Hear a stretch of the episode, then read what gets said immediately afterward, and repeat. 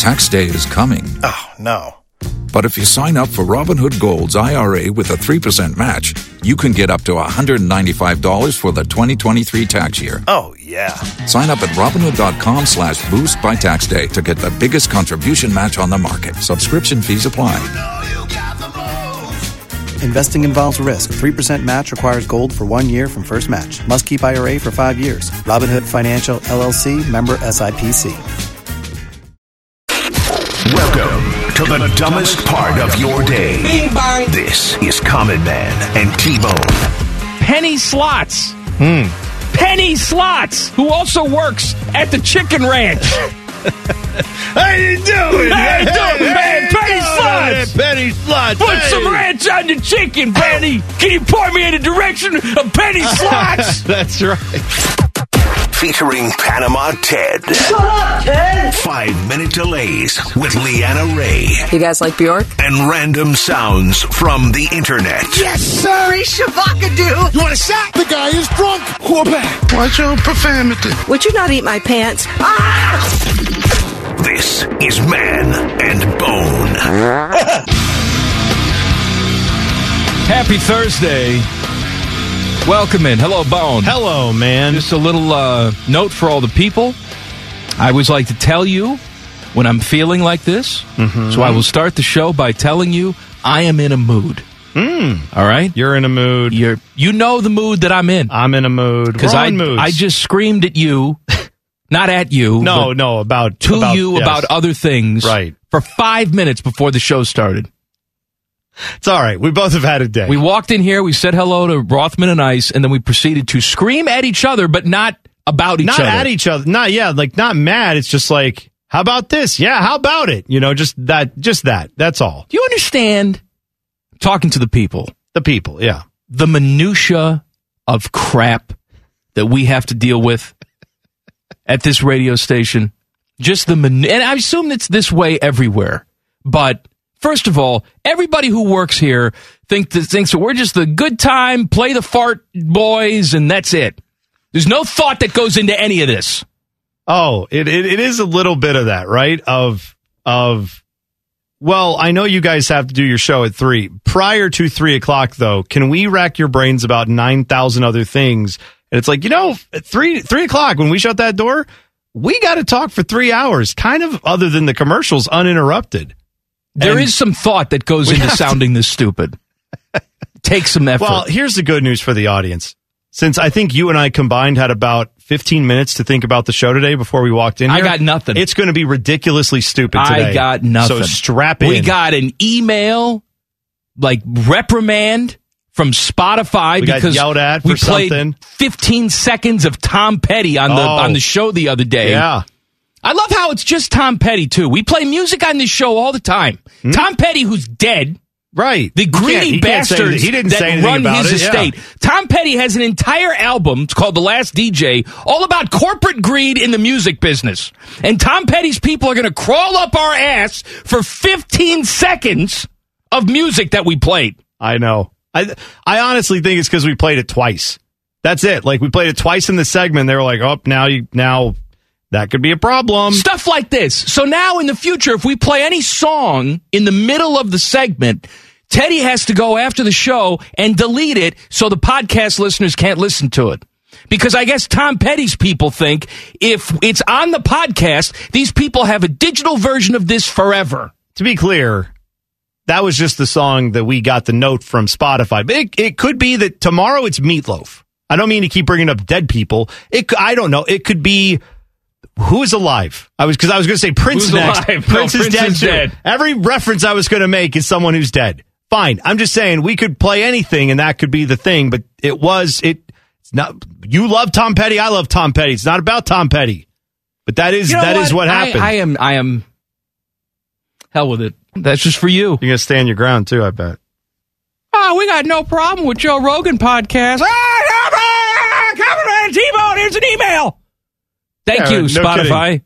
Joe Rogan's like, hey, I don't know, but if you take Clorox and inject it into your eyeball, I heard it's good. I got a guy. He's uh, banned from YouTube though, so we're gonna let him come on here and see what he says. And then they're like, cool. You how much? How many hundreds of millions of dollars you want, Joe Rogan? Let's throw it at you. What else we got? But Just for you, Mike they make- Campbell. They have a robot that actually, when it, it with the part where he goes, hey, like that, like that is what triggers the robot to be like, uh oh, Tom Petty played, and then they send out a fine, or they send out an email, or they, I don't know, drive to your house and shoot you in the face. I don't know what they do now. Teddy is so upset he has to go back and edit this now. Here's the problem. Like, good for you if you're listening live, but the bad thing is, after this show, here's what you're going to get. You're going to get, oh, we got this thing for Spotify, and this could be like, come in a T-Bone, and then like that's going to be, ba, ba, ba, ba, like that's all we can play. It will be edited. Yes, but if you're listening live, you got the you got You the got to real stuff Yeah. Because we have the rights to play this live. That's why you have to listen live every day. yeah, live. Screw you if you work. So he puts it on at 7 p.m. He's like, I'm so glad it's up right after you guys are done because then at 7 when I get to work, I get the podcast and I hear it almost, you know, a few hours after you did it, but not that far away. And I feel like I'm still living in the normal day as opposed to working overnights. And he appreciated that it was there. Okay. So that it's guy, there. well, he's missing all this. Dad's not even going to put the rest of this in. He's just going to delete the whole show. It's going to be a two minute podcast. All right, let's do the open again. Here we go. Ted's like from the top. And ready, set. We'll clap, and now you know where it is, Ted. So now you've got that marked. You're good. Just edit to the clap. We have baseball today. Uh-oh. Oh, do we have to pay Call- hey, Nintendo called. Get ready. Do we have to pay them? Yeah, we're gonna Nintendo is going to send everyone over to get us now. That's but it's it take a while. It's coming from Japan. Reds and Brew this afternoon. It is 8 4. Brew, top four. Oh, you mentioned the Reds. Phil Castellini's going to come over and punch us in the sack if he can find it because he's drunk. But when my he finds sack is large. If he can't find my sack, he's in trouble. Come on. Uh, the Reds were up 3 nothing in this game. That did not last long. Uh, I have no inside info. Oh, I am not I reporting think- anything. I think I am he knows. just. I think he knows something. I don't know anything. You know I don't know anything. But Talk to Rob Butcher. I am here to tell you, he's my guy. I am here to tell you, this is David Bell's last game. It would make sense, right? This is it. I'm telling you, they're gonna. I'm not saying it's all his fault. I do think he's a dummy. Clearly, this this team would be bad even if he weren't there. But something needs to give, and I think that last game on the road trip, going home, four for the Pirates, four with the Pirates, starting tomorrow. You want to get whoever the hell is going to be the interim manager some fighting chance to win a couple games. That's the perfect time to do it. This this is just too bad now. I think this has gone full circle where when the team started out there was a tiny bit of optimism coming from Atlanta where you split that series with the defending champs. And then you come home and you have Phil Castellini talking, the team is not winning, and you get upset because the team is not winning. Then the team got so bad, they morphed into funny bad. Yeah. And now I think they're so bad, they've gone out of funny bad again, and you're pissed off and mad again. Something needs to happen. This is the worst team I've ever seen. Yeah, but what do you do as far as manager? If I, I'm with you, he they need to send a message to the fans because so far the messaging from the Reds to the fans has been "We're gonna go." Like that's the only message any Reds fan has taken away from this year. No matter what your marketing department tried to do, no matter what else you tried to spin before the season or into the season, that's all they got was your drunk owner in his dumb red blazer standing on the field going, "Where are you gonna go?" Like, so that's all you've got right now. So they need to send a message that says, we are sorry about how this has gone. That's what this is. And this, This guy be a that was, message sending. he never should have been the manager this year because that was another indication. One of many this offseason, by the way. Not that it's all his fault, but David Bell should never have been the manager of this team. We shouldn't have let this go. We should have fired him and started showing you that we cared earlier, but we didn't do that because we're dumb. We're so dumb, in fact. Now we're going to do a dumb thing and fire this guy after 25 games, but we're going to have to because we have to tell you how bad it is. Then you say, for the rest of the year, we're going to be ahead of the curve on finding the next manager. Yes. Spend the whole time. That's our only focus is getting the manager for the next 10 years for the Reds. And then that guy is going to help us turn this thing around once we get him some players. And But if, and if you starts think, there. if you think Barry Larkin's the next guy, and he may be, I, I don't want Barry Larkin managing this team right don't now. do that to Barry Larkin. I, eventually, he will be the guy. no, but don't know, do but that now. Not not now. no. You know who's the pitching coach, Teddy? That people seem to like who who what the hell's his I his think name? it's Derek Johnson. I okay, think's his name. Mr. Johnson comes DJ, in. good old DJ. Sure. Get him in there. At this point, it doesn't matter. You just you need to start the process now. You need to let the fans know that you too are embarrassed. Because the last time Reds have heard from ownership, it was that. It was the where are you going to go? What are you going to do? Yeah, right. That, you- that that doesn't fly anymore. Sorry, that's gone.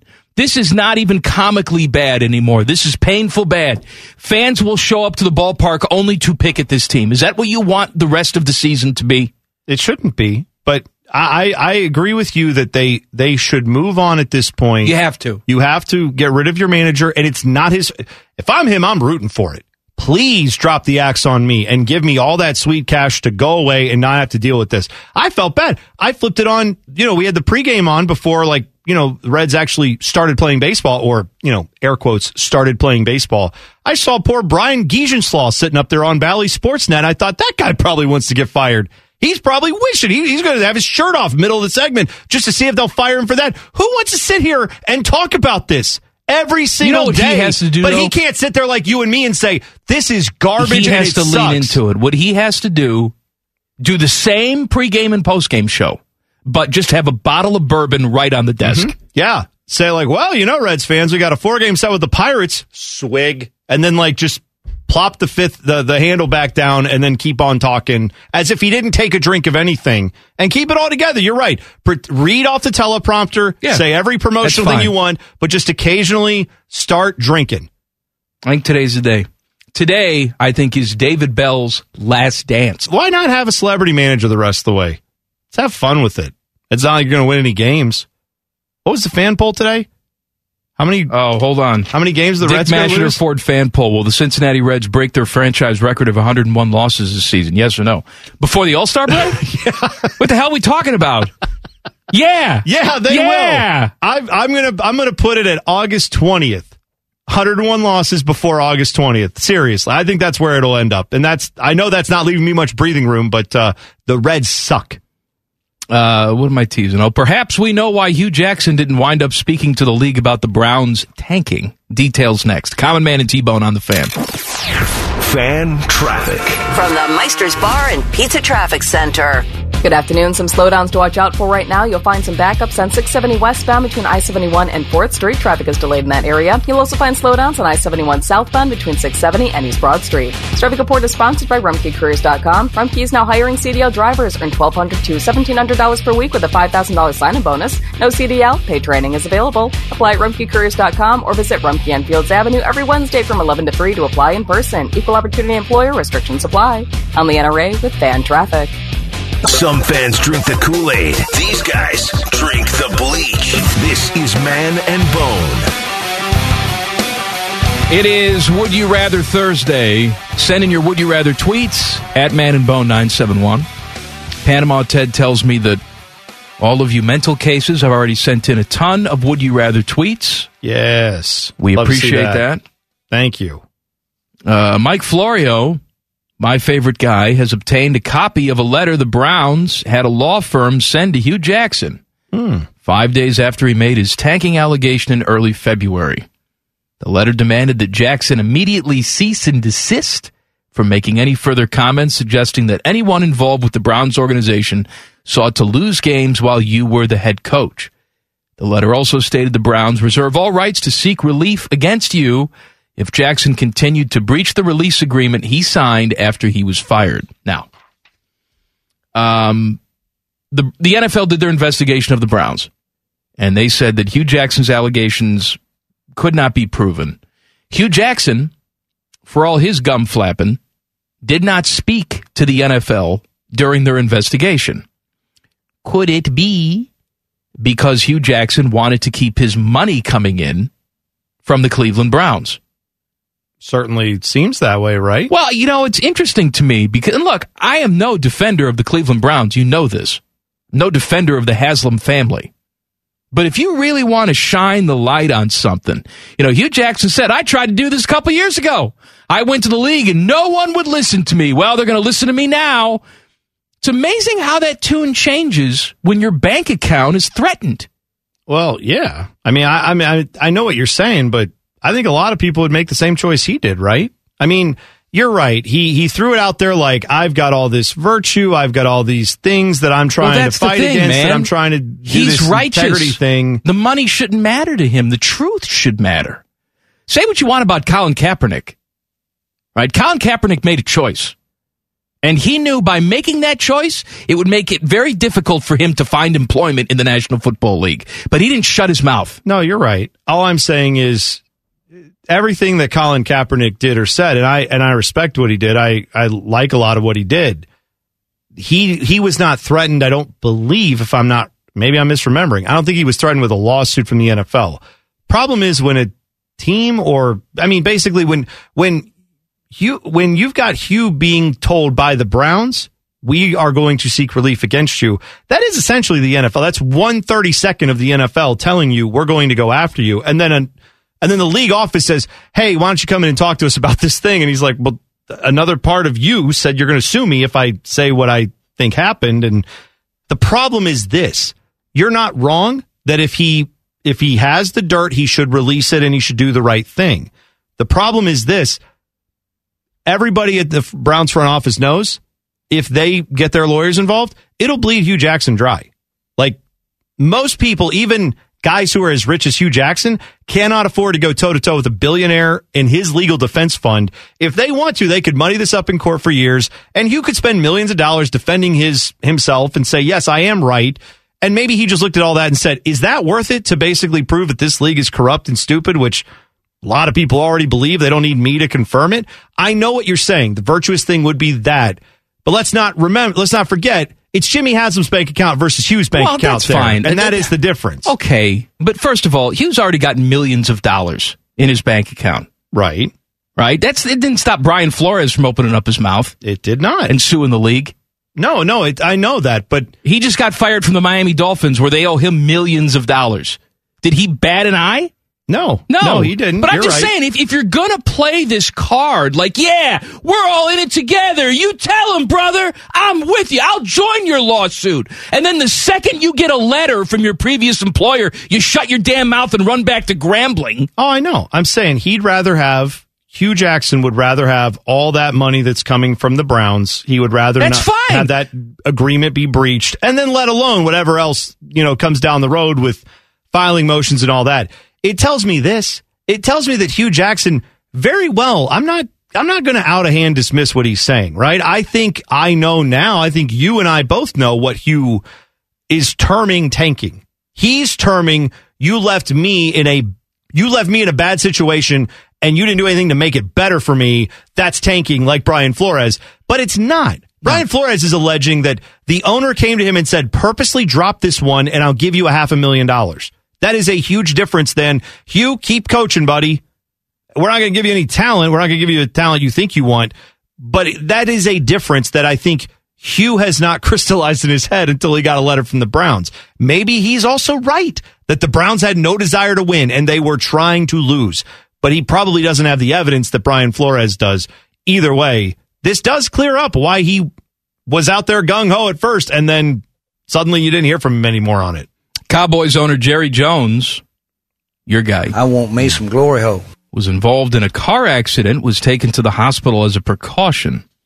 Uh, the interwebs having fun that uh, this was on Harry Hines Boulevard. now, I'm not familiar with Harry Hines Boulevard, but people who are say that that is where you go if you want to engage in some extracurriculars with the ladies. Yeah. Uh, so the story goes that he was at the intersection of Wolf and Harry Hines, and the accident occurred around 8:08 p.m. per uh, the reporting that was done in Dallas from the local news sources there. Perhaps this is just a I don't like from what other people have brought up here. Yeah, Jerry Jones could have been in that area for any reason. A lot of the Dallas people instantly went to that's where the ladies of the night. That's where you go if you're looking for that accompaniment. Mm-hmm. And I, I I enjoyed seeing that. All the Dallas people suddenly were like posting gifs of you know faces of people going Harry Hines, and then oh you know very interesting. I know what you were doing there. Then Twitter got annoying because that was Twitter's funny. always annoying. No, you're right. It is. It's toxic and it's annoying. But this is one of the annoying things they do because Jerry Jones, that's a fun little thing, right? We know the dude's kind of a creepy guy, to say the Oh, least. did they start with the stop picking on the billionaire? not stop picking on him, but they're like, guys, where he technically was was really a nice area. It's not where they typically find guys who are, you know, searching for sex workers. Like, all, all right. Shut up. Did, did Jerry Jones slip you a 20 for defending him on Twitter? Like, who cares? What are you trying to set the record straight on? Jerry Jones and I Right. frequent Harry Hines quite often. I'm not, I, I don't know. Jerry Jones probably wasn't doing that. It would be shocking to me if a guy who's worth billions of dollars and has a private yacht and probably four or five condos all over Dallas, let alone where he actually lives, it would shock me if that guy has to pull What? up in a car. Robert Kraft went to a strip mall That's- for a handy. That's what I'm saying. But it is in the realm of possibility that that's what happened because we just saw another guy that you would think would never need in a million years to do that. Do that. So, yeah, I think that's totally within in the bounds of saying what was Jerry Jones doing there? What was Mr. Glory Hole doing there? Right? Like, what's wrong? the- What is wrong with doing Uh, that? But the, nothing. the guys with 11 followers on Twitter who was like, ah, technically, I want to set the record straight. Why? Why do you have to set the record straight for Jerry Jones? He's got people to set his record straight. they have to inform you. They got to tell you that they know something you don't know. That's like I'm looking at a postcard of Hawaii thinking, like for five minutes, boy, that'd be a nice place to go, huh? Waikiki, that sounds fun. And then someone is going to be like, you know, it rains there sometimes. Yeah, I know it does. I'm not there right now. I'm just trying to have a moment of mental vacation from the stupidity of life. And Jerry Jones is that mental vacation this Yes, morning. let's pick we- on the billionaire. When we found out he's okay, I don't want him to be hurt or anything. but when they found fine. out he's fine, and there's a 0.01% chance the dude was picking up a hooker, that's funny. Let us have the laugh, internet. Come on. College football brass is headed to D.C. We'll tell you why coming up next. Common Man and T-Bone on the fan. Fan traffic. From the Meister's Bar and Pizza Traffic Center. Good afternoon. Some delays to watch out for on the roads right now. You'll find some backups on I-70 downtown split eastbound between the 71 315 West Split and West Mound Street. Plan about a five-minute slowdown. You'll also find some backups on 71 northbound between 670 and 11th Avenue. This traffic report is sponsored by Safe Auto Insurance. Safe Auto Insurance offers low down payments and flexible payment options to help the customer stay legal on the road for less. Play it safe with Safe Auto. Give us a call at 1-800-SAFE-AUTO or visit them online for your fast and free quote today. I'm Leanna Ray with Fan Traffic. Getting fatter and angrier by the minute. This is Common Man and T-Bone. Join the fan, 10 TV, and the Ohio Education Association as we honor classroom heroes. Teachers and educators need our support and recognition more than ever. Nominate your classroom hero at 971thefan.com slash heroes. Very good. Very gassy. Oh, are you? What'd you have to Holding eat it today? Not that I'm drinking a Sprite while I'm doing the show, which is probably Oh. not the best thing to do. Yeah, sometimes that happens when you get the soda in there. Understandable. I'm going to have another swig. Go right ahead. You've earned it today, buddy. Mm-mm. Mm-mm-mm. Got anything harder than that? How do you know? How do you know this isn't laced? Ah, you're right. I don't. One of those days. It's a, it's a clear liquid. That's all I know. If you're listening to the podcast and you're saying, "What happened to the first segment of the show?" Well, it was very choppy. Lots of stuff seemed like it was cut out.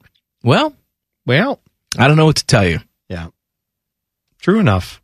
Don't know what to tell you. Maybe either. we should ask our good friend Tom Petty.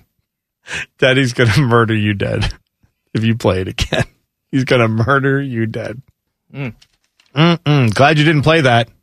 Look at that, Ted. Seamless edit right there. So easy for I you. I didn't sound down for you, Ted. I just cut it off abruptly. Mm-hmm. There you go.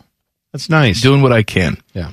Uh, college football looking for help from Washington. Yeah, that's right. So uh, Greg Sankey, the commissioner of the SEC, and George Speed. No, Kliavkoff.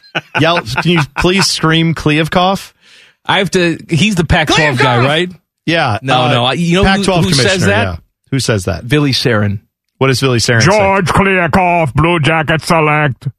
George Kliavkoff with always- third pick in draft. I like how he says the name, then says they select the name, then says the name again, and then says what they selected him in. That's good. Anyway, the Pac 12 commissioner and the SEC commissioner are in Washington, D.C., asking for help surrounding name, image, and likeness policies. They want legislators to get involved with this. Mm-hmm. Kliavkoff was talking to ESPN, and he said, I've been invited to meetings with several senators tomorrow to discuss the issues we're seeing with name, image, and likeness, and with the existential threat of our student athletes being deemed to be employees. Mm-mm-mm. Kliavkoff contacted Democratic Washington Senator Maria Cantwell, whom he knows from their time working together at Real Networks, whatever that is. And Sankey will be meeting with Cantwell and Republican Tennessee Senator Marsha Blackburn, and they're hoping to meet with other senators from both parties. Uh, Kliavkoff went on and said that the goal is to discuss a few of the issues facing college athletics with influential senators. I think it's more likely we'll eventually get federal legislation on name, image, and likeness, but we're also interested in discussing all of the harm that will come to student athletes if they are deemed to be employees. Now, find that interesting compared to what Gene Smith was just talking about yesterday or the day before, whenever that was, where it's like, yeah, we probably need to break away from the NCAA. Just spitballing here. Yeah. None of us have talked about this. Yeah. Because one of the things that we brought up yesterday was, wow, wonder would they ever think of going down the employment route? I wonder how how much everyone in college athletics agrees with we don't want the we don't want the players to be employees. It's uh it's interesting because I wonder how many people involved with college football would take a system where they are directly paying the players and pe- players are employees, but there's more restrictions and less movement that comes with that freedom of movement. Or the current system that we have today, which essentially is no system.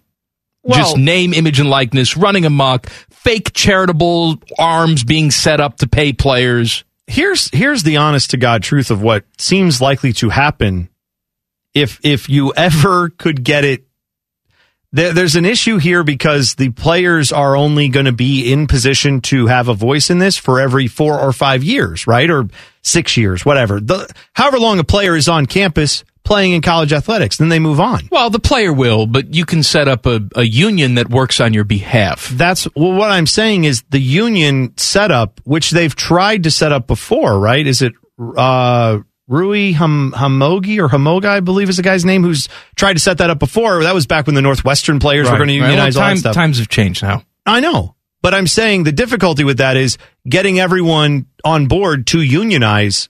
How do you organize that with guys who are, you know, freshmen, sophomores coming into campus, maybe not really aware of what's at stake here? It'd be hard. I'm saying it would be very hard to get college athletes on board. But if you did that, it's it's going to be necessary because the reality is the organized groups of college power brokers, they're going to Washington and they're talking to these people and saying, this is what we need Yeah. you are going to need a group from the college players side saying, um, we would be a okay with being employees and having restrictions placed on where we can go and all that stuff because it's guaranteed money. It's not money based on if I do X, then I get Y and Z. Now it's, oh, if I show up and I sign this contract, I get paid. Like that. I know that runs antithetical to what college sports is supposed to be about, but uh, have you seen college sports anytime in the last 30 years? It's already done. Wichita State fired athletic director Darron Boatright yesterday. All right. Amid growing criticism over the university's inability to compete in the new market of name, image, and likeness payments to athletes. University President Rick Muma said in a news release that Boatright had achievements and success during his tenure, but there were significant ongoing concerns that became acute in recent weeks, ones I did not believe could be addressed. Muma did not uh, elaborate. Here's what he's probably talking about. Uh, the men's basketball program, which Wichita State's sort of known for, Yeah. right? The Shockers. They have shocked some people. Indeed. They had eight scholarship players enter the portal after this season. That's quite a bit. Even by today's standards. That's a lot of players, man. That's, I mean, that's a lot. if you have eight guys playing regularly for your basketball team, I mean that's that's a pretty significant amount. Like I don't know that there's that many teams that have more than eight or nine guys playing regular minutes. So that's a lot. The um, the AD who was just fired, Boatright, said in a previous interview where we aired was focusing on educating educating our athletes about NIL and not just collecting cash and paying kids to come to Wichita State. We were told all along this was not pay for play, but now it appears the NCAA has no problems with that, so why not? Hmm. And I guess the school president is essentially saying, well, too little, too late. Yeah. You you didn't do what you were supposed to do as an AD to keep our student athletes happy. So get the hell out of here. He- it sounds like misread the situation. right? Yes, Where he did. He Yes, he said. "I they can't possibly mean just get all the rich boosters together and I don't know, form some group where you just hand out cash to the recruits you want." Well, that's the thing. He, he probably Yeah, said that is you can't exactly possibly do is. that. Well, you, you can as long as it's under some sort of charitable arm. Well, right. Yes, you can. This is to go back to, you know, these commissioners of the SEC and the Pac 12 going to Washington to talk all this over, right? I mean, they are essentially saying, please don't make us do employee benefits for these players. We just want some laws that guide us on how we can do name, image, and likeness. Well, what do you think's going to be more likely to keep the boosters doing that thing that they're doing now? Wouldn't it be what Kliavkoff and Sankey are going to Washington asking for? Wouldn't you think them saying, "Hey, we just want some rules on name, image, and likeness. Please don't make these guys employees."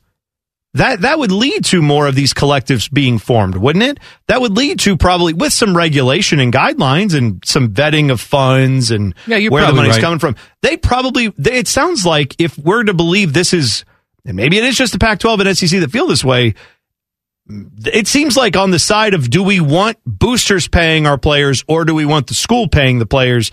The commissioners of these conferences are saying we want the boosters playing the players. And that's pretty bizarre. Roger Goodell wants to impress Amazon.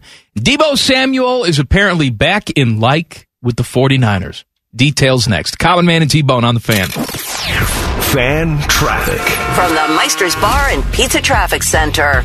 Good afternoon. Watch out for slowdowns on 670 westbound between I 71 and 4th Street. Traffic is beginning to build in that area. You'll also find some delays on 71 southbound between 670 and East Broad Street. Five minute backup over there. This traffic report is sponsored by InvisibleFence.com. Whether you want your pet to have the independence to run and play outside or you need to correct some mischievous behaviors like digging in the trash, the hands on trainers from Invisible Fence brand train your pets for you. Visit InvisibleFence.com to learn more. Invisible Fence brand, surround your pets with care. I'm Leanna Ray with Fan Traffic.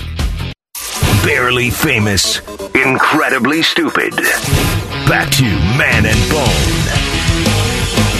It is Would You Rather Thursday. Send in your Would You Rather tweets at Man and Bone 971. Your chance to win fabulous prizes. We have day baseball. Brewers and Redlegs. Brew up 8 5, top of the sixth in Milwaukee. I said during the first segment, I have no sources, I have no inside info, but I believe this is going to be it for David Bell today. I think he's fired today. Maybe he's allowed to fly back with the team. Maybe they just leave him in Milwaukee and he's got a butt crack massage some fat Wisconsin lady. I don't know. Wow. Urban style. Boy, that's. Oh, I gotcha. All Urban right. style, I, know? I thought, like, is that a job they just have Yes. there? Oh, I see. Okay, Yes. gotcha. Right. Just a little bratwurst massage. I see. Up in Milwaukee. Mm-hmm. I. I think this is it. It's the last game of a road trip. This team is not even laughably bad. They were laughably bad. Now we're back to just being angry because we can't believe they're so bad. They're coming home for a homestand to play the Pirates. It is a chance for whoever you, is your interim guy to get his feet wet against another bad team, hopefully get a couple victories out of the way. David Bell is not the only problem but he is a problem. I've said this for years. I can't believe they extended this guy's contract after last season, but they did. But if you're the Reds ownership right now, we have not heard from them, by the way. We have No, not heard from them not. since the home opener. But you have to come out and tell your fans, rebuilding or not, what we have here right now is unacceptable. We will not stand for yeah, it. you gotta you gotta show the fan base that you care to a level that is consistent with owning a sports team. And they can say all they want that those comments were misunderstood or or he No, they he were understood very comments. clearly. Like the only way you can undo this damage is to turn the franchise around. And even then, I mean, it's going to be for some people, they may never forgive you. But you can't turn the franchise around if you are still accepting these awful results. I know you're not going to fix this problem suddenly. You traded away half the roster this offseason. So, or you just let him sign somewhere else. Either way, like that's not going to be fixed easily or overnight. But you do need to show the fans, all right, it's not tolerated that we are this bad. We know we might not break 500 this year, but how about breaking 50 wins at this point? Like, I mean, there's not a chance of that right now. They don't look like they're going to do anything close to that. you have to tell the fans that you are just as embarrassed as they are. And this is not acceptable.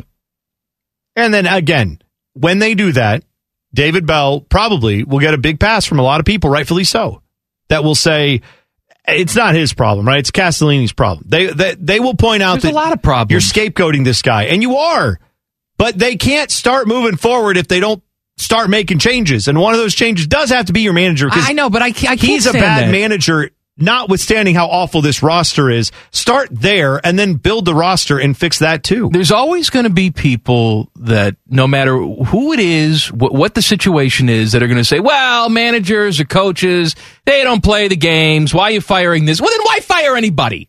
Right.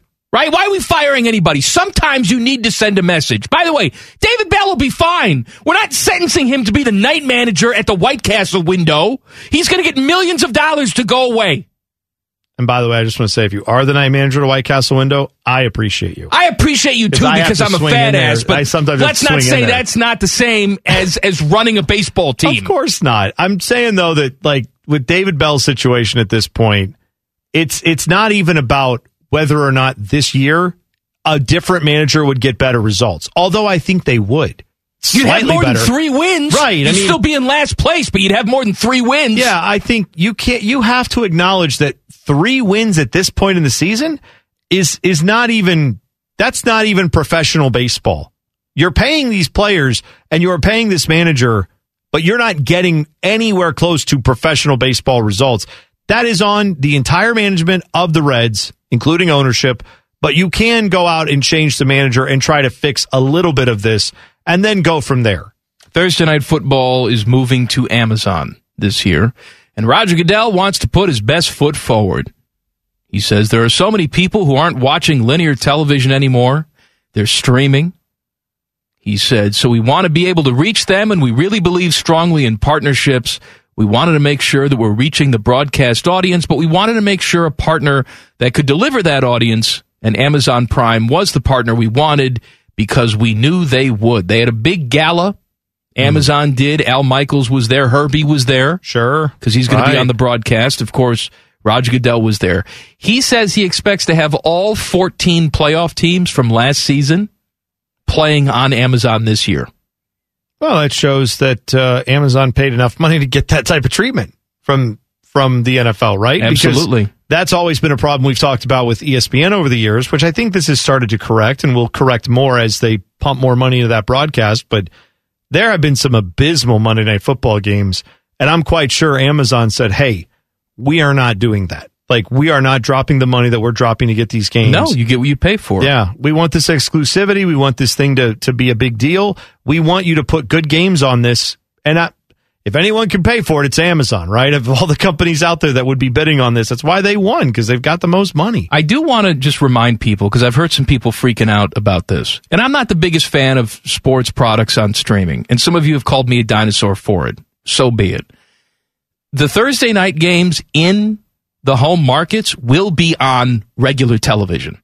Yeah, that's those, right. Those will be on TV. But but we know the NFL product of all the sports that you have, that is probably the least regional product. It will still you will want Amazon probably would have preferred a lot of those local markets to have the game on on Amazon, but this is a starting point Right, for but the, the NFL was not going to allow this that. is the starting point for them. But they will other than yeah, so if you're not in that local market, then you have to go to Amazon to watch it. It's a glo- it's a it's a it's a I was going to say global game. It's not. It is a nationwide game though, right? The game on Thursday night on the NFL for most people is a game that even if your team is not playing, you don't care. You flip it on because you might have a fantasy option there, or you just want to watch some football, and it's the NFL. You know, you and I were talking about this the other day, and maybe somebody out there has an answer. What do sports bars do? Yeah, with, I- with I don't know. streaming games because, like, does every single TV in your sports bar have to have its own individual Roku and log in? And you know, you go in there now and you say, "Hey, I want to watch this game." Ninety-five percent of the time, the waiter or the waitress has no idea where the game is. You have to tell them what channel it's on. They're fiddling with the remote. Well, if you that's- go in there and yeah. say, "Hey, I think it's on," is it Roku or is it on Amazon? Is it somewhere else? Apple TV? I don't know where it is. Good luck trying to get that game on. Well, the only thing I can think of is I, I and maybe and I I wasn't thinking about this earlier, but it seems like when in some some sports bars, if you change a channel on one TV, there's like of the 27 TVs, five of them all change on one thing. Maybe that's the solution is you can plug one into plug something like an Apple TV into one of whatever that switcher is they have. I don't know, but here's what here's the big reality. If all these sports bars are not aware of that, you are going to have a lot of really ticked off sports bar owners come this fall when their bar is full of people NFL watching. has to have thought of this, Well, right? that may be, but that does not mean the corporate boards at these, you know, giant sports bar chains or the local sports bars with, you know, mom and pop running it. They may not have got that message and they may not have thought of that solution. I don't know. Maybe I'm wrong, but for a game that's put on streaming, not just with the NFL, you're going to see more and more sports bars either have to come up with that solution quickly or they're going to get yelled at very quickly by the customers who paid all the money, got the appetizers, drank two beers, sitting there ready for their team to come on, and it doesn't come on. All right, Deebo Samuel likes the 49ers again. I'll do it next. Plus, it's Bone of Education. Common Man and T-Bone on the fan. Fan traffic. From the Meister's Bar and Pizza Traffic Center. Good afternoon. Watch out for a serious accident blocking the two left lanes of I 71 southbound before Fifth Avenue. Traffic is stop and go from Hudson and still continues to build. There are emergency crews on scene trying to get things cleaned up, but plan on some stop and go delays for at least another 20 minutes. This traffic report is sponsored by Family Dollar. Stop by Family Dollar for everything you need to celebrate mom and make her feel special with balloons, cards, sweets, decorations, and scented candles. So many ways to say I love you, all at great value. There's more for mom at Family Dollar. I'm Leanna Ray with Fan Traffic. Like a sports drink, but for that part of you that's thirsty for fart jokes. Back to Man and Bone. Bone of Education coming up in mere moments. Would you rather? At 534, send in your Would You Rather tweets at Man and Bone 971. I got a lot for you in uh, Bone of Education today. A true hero we are going to talk about in Bone of Education. All right. Deebo Samuel unfollowed the 49ers on social media. He wanted a trade. Uh, now he apparently likes the 49ers again because he has started following them on Instagram again. He also liked an Instagram post about 49ers GM John Lynch saying he believes the issues and uh, the issues that can be worked out between Deebo Samuel and the team. And Deebo Samuel liked the post. It would be really great if Deebo Samuel got his face on a camera with a microphone and said, I was hacked. Like, just like, yeah, that like that you saw, someone hacked me. That's not real. I don't actually feel that way. Of course, Davante Adams got paid. Tyreek Hill got paid. Stefon Diggs got paid. Deebo Samuel says, "Hey man, you're using me as a running back too." Oh yeah, you know I'm your number one wide receiver, and you got me out of the backfield running the football. I deserve a lot of cash, and so far they haven't been able to work it out. That's such an interesting dynamic too for Deebo Samuel because we all know the difference between how wide receivers get paid by and large and how running backs get paid Oh, by yeah, and large in this league. absolutely. And we also know the shelf life of a wide receiver versus a running back. Wide receivers, I'm speaking anecdotally. I do think the science and the data would back me up on this. Wide receivers last a lot longer in the league than the running backs do, Absolutely especially at the highest level. So, yeah, you're putting wear and tear on his body and kind of starting to get him classified as a running back in that offense. But he is wide receiver talent, and I'm sure wants to be paid like it in case running back injuries happen to him. Like that. That would be my biggest fear, and I'm sure his agent's biggest fear is don't get my guy in a running back situation when he is a wide receiver. A New York better has cashed in on a 16 leg parlay. Would you like to hear it? Yeah. This is yesterday. Uh, he had the Rays to beat the A's, money line. These are all money lines unless I say so. Rangers to beat the Phillies. Guardians to beat the Padres, second game of the doubleheader. Mm-hmm. White Sox to beat the Cubs. Orioles to beat the Twins. Angels to beat the Red Sox. Blue Jays to beat the Yankees. Rockies to beat the Nationals. Dodgers to beat the Giants. Brewers to beat the Reds. That was the run line. One and a half. Nice. Was the run line. Uh, Hurricanes to beat the Bruins, Wild to beat the Blues, Oilers to beat the Kings, Heat to cover the spread against the 76ers, and the Suns to cover the spread against the Mavs. 16 leg parlay. He, he or she bet $6.90. And how much did that pay out? 220 grand.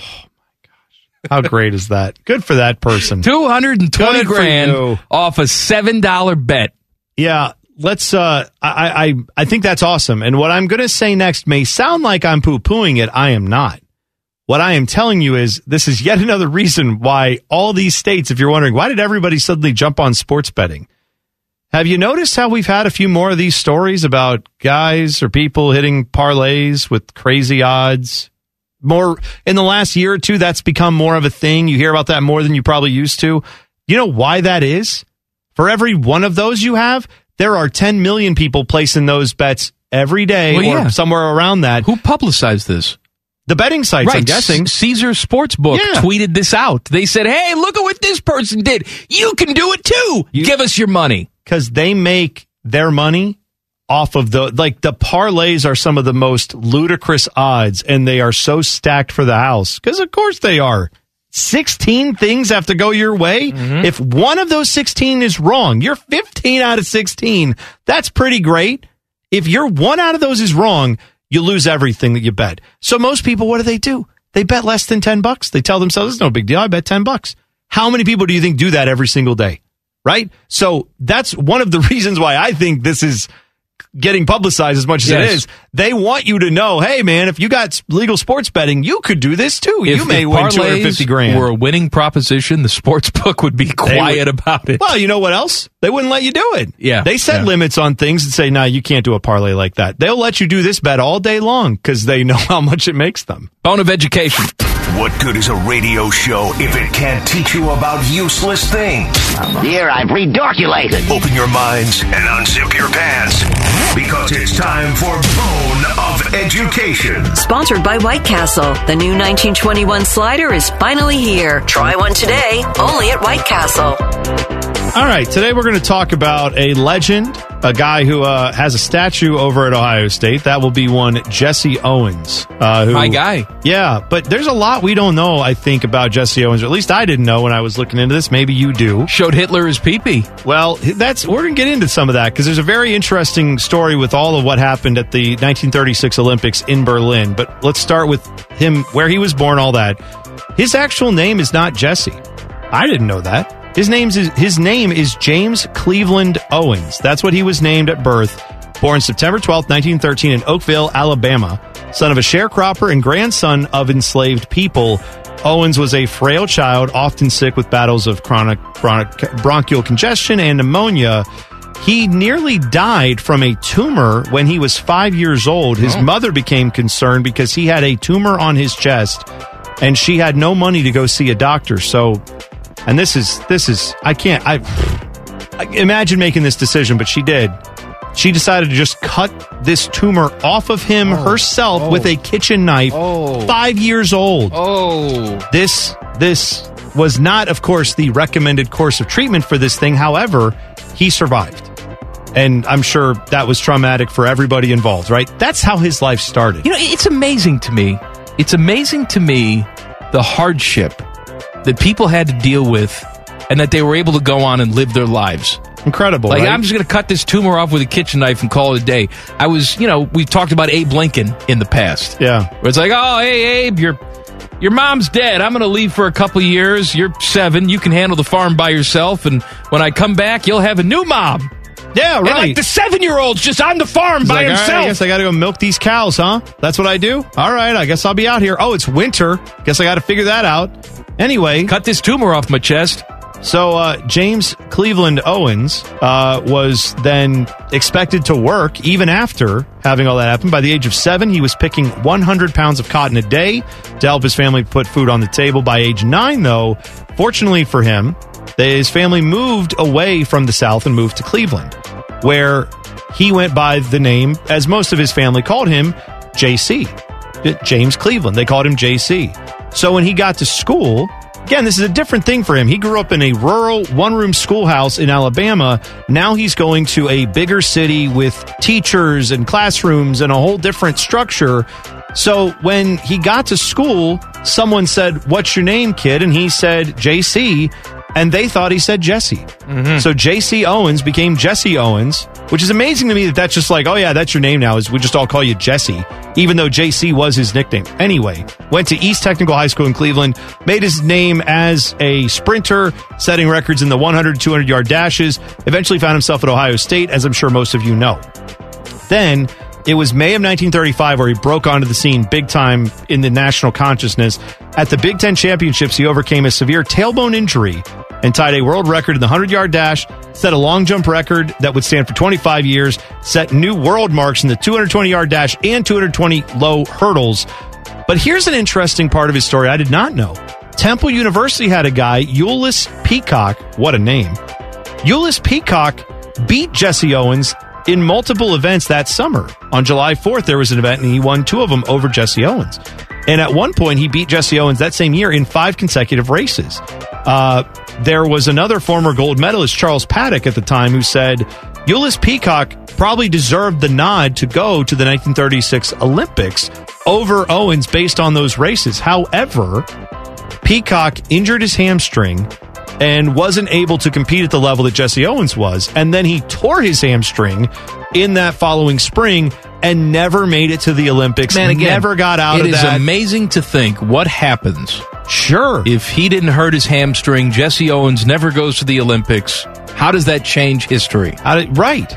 So 36 Olympic Games were in Berlin. Hitler's in power. And of course, you've probably heard this story. You know how this goes. It was expected to be the, the white power Olympics that Hitler wanted to show off the supremacy of Germany and their culture and all that. And uh, obviously, that is not what happened. Jesse Owens came in. The United States won 11 gold medals, six of them by black athletes. In fact, Hitler was criticizing America for including black athletes on the Olympic roster. Uh, we know how that went for him. But one of the things that I did not know is when the Olympics were all over, Jesse Owens comes back to America and was not greeted by the president. Franklin Roosevelt failed to meet with Owens and congratulate him, as was typical for Olympic champions. And in fact, he didn't get properly recognized by the White House until Gerald Ford awarded him the Presidential Medal of Freedom in 1976. Hmm. That's 40 years after he won the gold medal. Uh, he also said this, did Jesse Owens, after he came back. He said, When I came back to my native country after all the stories about Hitler, I couldn't ride in the front of the bus. I had to go to the back door. I couldn't live where I wanted. I wasn't invited to shake hands with Hitler, but I also wasn't invited to the White House to shake hands with the president either. So, a little more complex, I think, than we know for Jesse Owens. It seems like, you know, you win the gold medal, you come back, now you're just widely received. I, it was not the case, unfortunately. But what is interesting, too, with Jesse Owens, did you know he was the first prominent Adidas pitchman? No. Yeah. At the Olympics, uh, there were German brothers, Rudolf and Adolf Dassler. Adolf was known as Adi, Adi Dassler, Adidas. That's kind of where the name comes from. He had these shoes that he wanted to get to Jesse Owens to wear in the Olympics. Not clear how that happened. May have been that Adi Dassler showed up at the Olympic Village and just handed them to Jesse Owens. Might have been that the German coach, uh, Joe Valtzler, that he may have passed them off to Jesse Owens. But either way, they got to Jesse Owens. He wore them in the Olympics, and everyone said, I got to get the shoes that that guy's wearing. Just remember that when we talk about name, image, and likeness, it's like, ah, the good old days when these Olympic and college athletes didn't have sponsorships. That's pretty, that's pretty ballsy of those They- guys. The Germans That's went what I to mean. him and said, please get these shoes to Jesse Owens because that guy's good. Right? Like, that's, I and would then be, Hitler killed their older families. well, I don't know, right? You don't know how that went. Uh, it does turn out in 1951, Owens made a return to Berlin where the mayor at the time, Walter Schreiber, took to the microphone to say, Hitler wouldn't shake your hand, but I give you both hands, and reached for Jesse Owens' arms. Last thing on that. The snub, Hitler, you know, widely was reported, did not shake Jesse Owens' hand after he won all these gold medals. The reality of that is true. He didn't. He didn't shake anyone's hands after the first couple days because what he started doing was when the Germans were losing, no matter who it was, he was leaving. Hitler left. He would only I see. congratulate the Germans who won. And so the Olympic Committee chairman, which again, the ball's on this guy or whoever it was, said, Hey, if you're not going to congratulate all the athletes, just don't come. So he didn't. So they said, You're just not going to meet with any athletes. That is why he didn't shake Jesse Owens' hand. He didn't want to, but he also wasn't shaking anyone's hand. So that's the actual historic way that went. Thank you, Bone. Good stuff. You're welcome. Ryan Day gets another commit. Details next. Common Man and T Bone on the fan. Fan traffic. From the Meister's Bar and Pizza Traffic Center. Good evening. Watch out for an accident causing slowdowns on 71 southbound before 5th Avenue. It is blocking the right side, causing some slowdowns from 17th Avenue. You'll also find some ramp restrictions. A crash on the ramp from Hudson from 71 southbound. Heavy police presence on scene. Please use caution. This traffic report is sponsored by News Nation. You're looking for real news? News Nation doesn't take sides or lean into political agendas. And News Nation, you get all the sides. If you're looking for news without the noise, come back to the news of News Nation. News for all America. Go to newsnation.com slash slash join us to find your television provider. I'm Leanna Ray with Fan Traffic. Murdering brain cells, one show at a time. Back to Man and Bone. Happy Thursday. Would You Rather is coming up at 534. Send in your Would You Rather tweets at Man and Bone 971. Your chance to win fabulous prizes. We have day baseball today. That's sixth or eighth, Teddy. I can't read it. Yeah, I can't tell you that. That's Top of the okay. eighth in Milwaukee. Brewers up on the Red Legs eight to five. The Reds were up briefly three nothing in this game. They're trying to claw their way back into it. I have a feeling. I have no inside info, but I have a feeling this is going to be David Bell's last manager, last game as manager of the Reds. I think they can him. Maybe he flies back with the team. Maybe he stays in Milwaukee and does a little butt crack massage like Urban. Breaking news? Butt crack massage? No, just the the getting fired thing. Is that you're Well, saying? no, you I'm just. I have a feeling. That's all I'm saying. a feeling. I have a feeling. BSM's going to run with that. So I also have a feeling that Jerry Jones was on Harry Hines Boulevard for a little sexy time with the Mm. ladies. I I loved seeing this morning. Not I obviously don't want to see that the guy got into a car accident. He's fine. Yeah, he was fine. But all of the internet lighting up with, do you know what goes on on Harry Hines Boulevard? That's where people go to, you know, find a prostitute. Mm-hmm. And I thought, how, how, even if that wasn't why he was there, what if it's just random dumb luck that he's on that avenue and has a little fender bender? But the fact that all of Dallas was instantly like, no, we got it. We know it is. Yeah. In the headline, Dallas Fort Worth, what is that? The Telegram or whatever they call their newspaper in Dallas. The main Dallas newspaper, when they wrote this tweet out and you clicked on the article, the headline said, Jerry Jones, Cowboys owner, crashes on Harry Hines Avenue or whatever that street's called. And it, like, I just found that interesting. Maybe that's their standard for every car accident. They say where the accident occurred. But it was funny that that was in the headline. They felt the need to include the exact street name. So you got the memo. I found that funny. Also, why is Jerry Jones driving? Well, we don't know that he was. Oh, we don't. No, the story said they don't know who was driving the car. Ah. I mean, So he the- may have been driving. Somebody else was driving. Who the hell knows? Because I at first, you know, the the image I have is of him sitting in the front seat, you know, banging on the side of the car, and all of a sudden someone comes up and it's like, "Hey, how you doing?" And then he's then then like another No. dude who's also in a car is like, "Is that Jerry Jones?" And he's like, "Chase it!" And he like hits the gas and runs into a telephone pole. But it may have been he was in the back seat of the car. Lord knows what's going on there. And then he maybe exclaims something that the drivers took for drive away, and then he ran into someone, and that could have been Maybe he was just there trying to help out someone stranded. Oh, you know we've heard we've heard that in the past too. And Eddie Murphy picked up the prostitute. Remember? Right, I remember Who turned that. out not to be a female. Mm-hmm. And then he was pulled over by the cop and said, "Hey, man, I saw you pick up this prostitute." He said, "I was just giving this this poor lady a ride. Sure, it was raining out. I Oh. stop because that's what I do. I'm superstar Eddie Murphy. I'm known for my Known generosity. for my good Samaritanship. Yes. That's what happens. Uh huh. Yeah. That's, hey, man, I want to just be clear. To each their own. It's the world's oldest profession. I'm not going to come out there and tell you you shouldn't be allowed to do that. And I'm not going to say Jerry Jones shouldn't be allowed to, to enjoy that if that's what every, if everyone's consensual and in agreement on all that, then good. Don't you think Jerry Jones would just call someone though? That's yes, of course. Like that's he- why. That's why this is also hilarious. Dallas. Assuming this is, if, if that's what was happening, which probably it isn't, but let's just pretend it was for a second. Why you would actually pull up on a street known for that, as opposed to just, hey, uh, I'm gonna let know whoever I've always let known that I'm looking for some companionship, and then I'm gonna show up at a place and that you know the hottest women you've ever seen are gonna be there, and we're gonna do things. You would think that's how that would go. What do you think about that? The length of, of, the, of the cocks is long. Yeah. Oh yeah, South Carolina. I agree. Uh, Ryan Day gets himself another commitment. How do we say this dude's name? I'm going with Austin Sareveld. Teddy? Cereveld? Sareveld? Anyway. Sure. Yeah. All right. Can Uh, I sing Tom Petty or is that off limits? Go ahead. Try Bone? it. No, you can, you can sing it because you're not going to sing it well.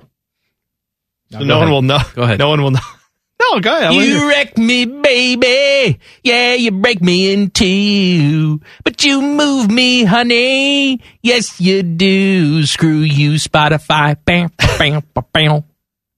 Uh, the four-star offensive lineman Austin Saraveld got offers from Ohio, Toledo, and Michigan State. He is 6'5", 315 pounds. Uh, really got the, I guess, recruitment going after Ohio State beat Penn State.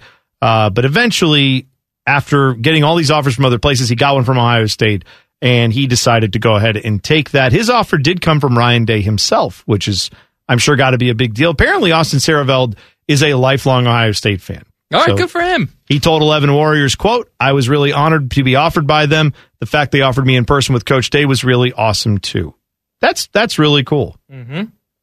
Uh, he eventually, by the way, I kind of short sold it. He got more offers from Bama, Kentucky, Illinois, Notre Dame, West Virginia, Cincinnati. So a lot of offers. Good for him. I'll be the boy in the corduroy pants. You'll be the girl at the high school dance. It's a game of inches. Ask the Cox. Stop interrupting me. Reggie Wayne. Reggie Wayne is the uh, receivers coach for the Colts. Did you know that? I did uh, not know that. All right, Or but if I he did. I forgot. Anyway, uh, Reggie Wayne, of course, caught passes from Peyton Manning when Peyton Manning was there. Matt Ryan is there, and now he says Matt Ryan reminds him of Peyton Manning. Oh. See, he said, it makes me throw up how much he reminds me of Peyton so much. He's the epitome of a leader. In meetings, he's vocal. He's trying to get connections with the receivers, trying to get extra as much as possible. Says with his years and experience in this league, it'll kind of help these young guys. I remember having a quarterback with some experience. That was everything for me. He comes in, he's vocal, he demands excellence, he admits mistakes, his wife is on roids. As a receiver, that's what you love. That's what also reminds him of Peyton Manning is his wife having steroids delivered to the Mhm. house. Got it. Well, they weren't for Peyton. No, no, no. I'm saying you're you may think that's harsh of us to bring that up. If that's not what happened, then Peyton Manning should answer why he had steroids delivered to his house. Because the story was those are my wife's. Yes. So it was HGH. HGH, Yeah, it not was- it was- it was performance HGH enhancing drugs. It- PE. those are known as PEDs, Mike. Came to the house. It was it was uh, addressed to Chris Perez's dog. Also lived Remember at the story? house right I it? do. Was it- was it weed? It was weed. He had delivered to his house. Former uh, tribe pitcher, Yeah. Chris Perez. It was addressed to his dog. Yeah, and and they they figured out his dog is not getting mail. I don't know. Maybe maybe now you get. I think actually now I think about it, we get the pup box every now and then. The Uh-huh. uh, subscription service. They send you Yeah. like a bone and some stuff Oh, every yeah, year. There's a bone. Yeah. Well, I I do think now that does come to the dog's name. It's still our address, and it's obviously me paying for it. God, but you mean the dog's not pay. Dog doesn't have a PayPal account. I wish Boomer had a PayPal account. He could Venmo me. That'd be nice. Uh, CBS has put together a quarterback tier system for the NFL. We'll chat about it next. Common Man and T Bone on the fan. Fan traffic. From the Meister's Bar and Pizza Traffic Center. Good afternoon. Watch out for ramp restrictions on 71 southbound at Hudson Street. There's a crash on the ramp from Hudson. There are police on scene trying to get things cleaned up. The ramp remains open, but plan on using caution as traffic continues to build. This traffic report is sponsored by RumpkeCareers.com. Rumpke is now hiring CDL drivers. Earn $1,200 to $1,700 per week with a $5,000 sign-on bonus. No CDL, paid training is available. Apply at RumpkeCareers.com or visit Rumpke on Fields Avenue every Wednesday from 11 to 3 to apply in person. Equal opportunity employer, restrictions apply. I'm Leanna Ray with Fan Traffic. Picture a sports talk show, but without all those pesky sports getting in the way. Back to Man and Bone. Hey, check out the podcast wherever you get your audio, including Spotify that wants us to edit out Tom Petty music when we play it. Just search Common Man and T Bone. Every single show will come right to your device free of charge. Sometimes they're edited, but whatever. Mm-hmm. Yeah. And leave us a nice five star review if you enjoy our edited crap that we It's- drop on you. It's only edited if you keep playing that music. That's if you don't play it, it doesn't get edited. I'm just doing it out of principle now because it's stupid. I've realized now what happened is I shouldn't have told you. You're right. I, You I should shouldn't have. have. told you about But it. you did. I did. It You've was a upset me right before the show. It was a bad decision on my part. And it upsets me because we didn't have an issue with anybody other than dead Tom Petty. And Tom Petty was so against corporate greed in the music industry. Mm-hmm. And here he is from beyond the grave Yeah. And it's not even him doing it. It's the people handling his crap. Right. His greedy wife and Mike Campbell trying to squeeze money out of podcasters. Yeah, I mean, I don't know. I don't know what all the reasons are behind it, but whatever. We're we'll we'll make sure we steer clear of their music. I'm not That's steering fine. clear of anything. Kiss my ass. Okay. Uh, CBS Sports put together a tier system for NFL quarterbacks. Are you ready? I assume you mean tears as in levels and not tears as in T-I-E-R. I'm crying. Gotcha. Yes. Okay. A tier system. Tears of a cloud. Baker Mayfield tier one. Lots of tears. Uh, so tier one, bona fide franchise quarterbacks. Oh, bona fide franchise Bona fide QBs. Got franchise QBs. Here's who Jason La Canfora has on the list. All right. Pat Mahomes. Yes. Just stop me if you agree or disagree. Okay. Uh, Tom Brady. Agreed. Aaron Rodgers. Agreed. Lamar Jackson. Agreed. Josh Allen. Agreed. Yeah. Agreed. Yeah, yeah, yeah. yeah, yeah, Agreed. Russell Wilson. Agreed. Uh, Justin Herbert. Agreed. Mostly. Hmm. I mean, I'm just saying. Like, I think so. He's still still young. Yeah, yeah, that's I, the I one think- that sort of stuck with I me. I think that's. I think that's good. Joe. Joe Burrow. Agreed. Matt Stafford. Uh, No, I put Yeah, him there. okay. I mean, I'll- I'm not his biggest fan, but I put him there. all right. Fine. Tier two. I know for those of you yelling like he won a Super Bowl. It's like yeah, I know he I'm- he I'm and that awesome offense and coach and team they all won a Super Bowl. I agree. He played well. Fine. Tier two, top pros, proven winners. Top pros, proven winners. Yeah. but not franchise guys necessarily. Top pros, Okay, proven winners. got it. Matt Ryan. Right, I don't right. think at this stage of his career he I know. belongs there. we're talking about. Well, we'll find out this year, I guess. But I I have my doubts. And Deshaun Watson. Yeah, I, Just I mean, two I, quarterbacks in that tier. I don't think they would have put Deshaun Watson in that tier if he hadn't had a year off for uh, plenty of real reasons. Not to have that discussion now, but I'm saying like I think if this was two years ago, Deshaun Watson's in that first group, right? Probably. I mean, if we're putting guys like Justin Herbert in there, then we're probably you're putting Deshaun Watson in there, right? I mean, it's not Yes. everybody in that list has a Super Bowl to their name. Uh, tier three, rising stars. He has no one No on this no tier. one is a rising La- star. Last Okay. year, he had Joe Burrow, Trevor Lawrence, and Kyler Murray in this tier. Interesting. All right. And I don't think it's wrong necessarily last year to have had those three in that mix, but uh, obviously since then times have changed. Tier four, you can win with them. All right. That's what tier four is. See, this is where I would put Matt Ryan. You can win with him. yeah.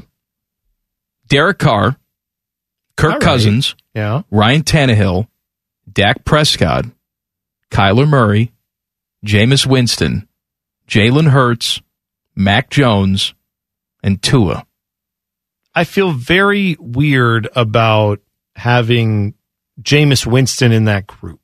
I feel weird about having Jameis Winston in that group. I feel weird about having Jalen Hurts in that group, Tua in that group. To me, I don't know if I can win with those guys. And you know what? Neither do their teams. No, I They don't know. I think maybe maybe the the word can is throwing us all off because maybe the way they mean that is you can win with those guys. Well, maybe, maybe. like as opposed to oh you can win with that guy. I don't I don't know if it's said as confidently as how I'm Well, taking like, it. look, Right? Like Dak I took it like that. These guys are all in the same tier, right? Dak I'm not Prescott's- exaggerating here. Yeah, Dak Prescott and Jameis Winston not in the same tier. Right. Dak Prescott and If Jalen Hurts not in the same tier. If you're drafting quarter, a hundred people are drafting quarterbacks for their team. There is nobody who says, "Give me uh, Mac Jones ahead of Dak Prescott." Right. Well, let me ask you this though too. Wouldn't maybe the the category above this one is misnamed? Because don't you think Dak Prescott would be like in a category above these guys? I mean, I tend to think so. I'm trying to think who else you said there in that category outside who Rising stars, nobody was in it. No, I know. I'm saying in the category Dak Prescott's in now. Oh, you can other- win with them. Derek Carr, Kirk Cousins, Ryan Tannehill, Dak Prescott, Kyler Murray, Jameis Winston, Jalen Hurts, Mac Jones, Tua. I could see putting Kyler Murray and Dak Prescott in a category above those guys. And I'm not saying Kyler Murray and Dak Prescott are even neck and neck there. I think Dak Prescott is ahead of Kyler Murray. But I could see putting them in a I don't know if I'd call it rising stars though, because Dak Prescott is kind of a bit more All right, established. let's move I on. think. Tier five, guys, veterans, and placeholders. Okay. Nobody's in that category. Oh. Now, last year, he had Jimmy Garoppolo, Jared Goff, Teddy Bridgewater, and Jameis Winston.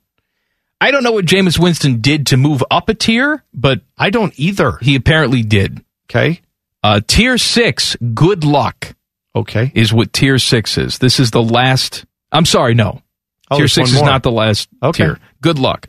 Last year, it was Ben Roethlisberger, Daniel Jones, Sam Darnold, and Andy Dalton were in this tier. This Hmm. I'd year, with that. it is Jared Goff, Carson Wentz, Drew Lock, Daniel Jones, Justin Fields, Hmm. Marcus Mariota, Sam Darnold, and Mitch Trubisky. They're in the good I luck. don't like Justin Fields being there, but I get why he has to be. He has to be for now. For now, I get it. Um, Baker involved in any of these? Baker is not listed okay in any of this Because he's not a starting quarterback, He's not projected to be a starting quarterback anywhere. I know. It'd be interesting to see where they would have thrown him into this mix. I can tell you where he was last year. Yeah, where was he? I'm going to guess. Uh, well, let's see. You had rising stars. You had not franchise, not not franchise guy, but right below franchise guy. I'm going to say he was tier two. Tier two, top pros, proven winners. Yep, is where he was last Okay. year. All with right. Matt Ryan, Matt Stafford, Ryan Tannehill, Dak Prescott, and Baker. That was tier two. Wow, Dak Prescott fell down like two tiers, huh? Yeah. Okay. Yeah. And then the last tier is the jury is out. All right. See, this is where I would put Justin Fields. Absolutely. The jury's out. That seems. I didn't know there was a, a jury is out Instead, category. it was Zach Wilson, Trevor Lawrence, Trey Lance, and Davis Mills. That is the jury is still out. well, fine. A Davis Mills jury is They still like, out. hey man, I am not going to argue with Lovie Smith's beard. Jury is out because we don't know much about him. If Lovie's beard says Davis Mills is good, who are we to argue with that beard? yeah, Now with Lovie, you can argue with him all, all you want. but the beard the you beard is a argue with. separate entity. That is. I would like to see Lovie Smith's beard and James Harden's beard. And Like have Kendrick a talk Perkins's show. beard and Kendrick comes in. Perkins's beard. All three have a talk show. Harden's beard, though, is always going to be at the strip club. It's right. It's gonna, and it's not going to show up for you come playoff time. Also, uh, would we throw in uh, Fitzmagic's beard? I the one he had when he was at his height of his Yeah. beard wearing. I think I'd throw that Why one in there too. That's a good beard. The Texas Longhorns didn't have any players drafted last week. It's even more ridiculous when you look at this stat I'm about to give you. I'll do it next. Common Man and T-Bone on the fan. Fan traffic. From the Meister's Bar and Pizza Traffic Center. Good afternoon. Some slowdowns to watch out for on the roads right now. You'll find an accident on I 71 southbound before 5th Avenue. It is causing some backups. It has been moved to the right side, but caution is advised in this area. You'll also find delays on 71 northbound between 670 and 11th Avenue. Five minute delay. This traffic report is sponsored by Ace Hardware West Jefferson. Looking for a new career? Ace Hardware is now hiring. We're recruiting for warehouse positions at our West Jefferson Distribution Center. We offer great pay and benefits up to 19.50 per hour. Apply now at acehardware.com. I'm Leanna Ray with Fan Traffic. Their collective IQ is lower than they think it are. This is Common Man and T-Bone. Oh, it's over. The Reds have lost to the Brewers 10 to 5. It remains to be seen if my prediction will come true. If this was indeed David Bell's last game as manager of the Reds, I have no information. I just have a feeling. That's all. Uh, if you want to see the Reds and Pirates, Teddy, I know you do. That series starts up tomorrow. I mean, Let's not even do a show. Let's just get ready for that game. Can we travel down to Great American, do the show live from there? I mean, that's that's must see TV. They have a doubleheader Saturday, right? Well, they have to if they're playing four. Yeah, that's right. It's a four game set. Yeah, yeah. That So- would be even better. Mhm. Let's. Well, we don't right have a show on. on Saturday. Let's make one. Let's. We'll do a best Take over. of because you know we can't play Sorry, anything with fan- music in it. So Fan Sports Saturday, we're gonna have to kick that out, and we'll go down and take over the airwaves for a solid nine hour pre, post, and middle Sounds of game great. show. We're going to do play by play? Uh, no, we're just going to talk about all the great things going on with the Reds for nine hours straight, and then just try to keep the fans entertained about the Reds. It'll be see. all Reds all the time. I want All to be very clear on that. Ratings gold. Uh, I saw this state breakdown by high school players who were just drafted. NFL Oh, okay. draft. So, so where they came from, where they school. where they Right, went to okay. high school. Gotcha. What's the best state in the country in terms of NFL talent for this year anyway? Did they do just before we get into this? They do per capita. Like, No. oh, okay. So it's just total talent. So Yeah, even though total talent. like California might have more residents, but Doesn't some matter. other state may have more. Okay, Yeah, got it. Doesn't matter. This is just you know where did they go to high school if they were drafted in set in the seven round draft? Gotcha. All right. Texas was number one. Thirty two players that were drafted went to high school in Texas. An entire round of the draft. You're exactly right. Right? 32. One round of the draft just from players who played high school football in Texas. I want to remind you the Texas Longhorns did not have one player selected in the 2022 NFL That is draft. pretty egregious, and it yet not? the state of Texas continues to be the destination for talent. That's incredible. It is incredible to me. and it's it's a testament to how bad Texas football, the the University of Texas football, has been. Right? How I mean, you that's just can't awful. fall in. You can't just fall ass backwards and get lucky and get an NFL talent. I'm sure that some Texas fans would tell you, well, wait till next year, right? We've got, what's his name? B. Bijan Robinson, their running back, who's really good. He'll get drafted, Well, I'm oh, assuming. okay. But yeah, you're right. It's weird that every year they don't have at least a couple guys. Well, the Buckeyes had what, six this year get drafted, and it was the lowest total in five years or something like that. That is, that's far cry from where Texas is saying we just had no one drafted this year.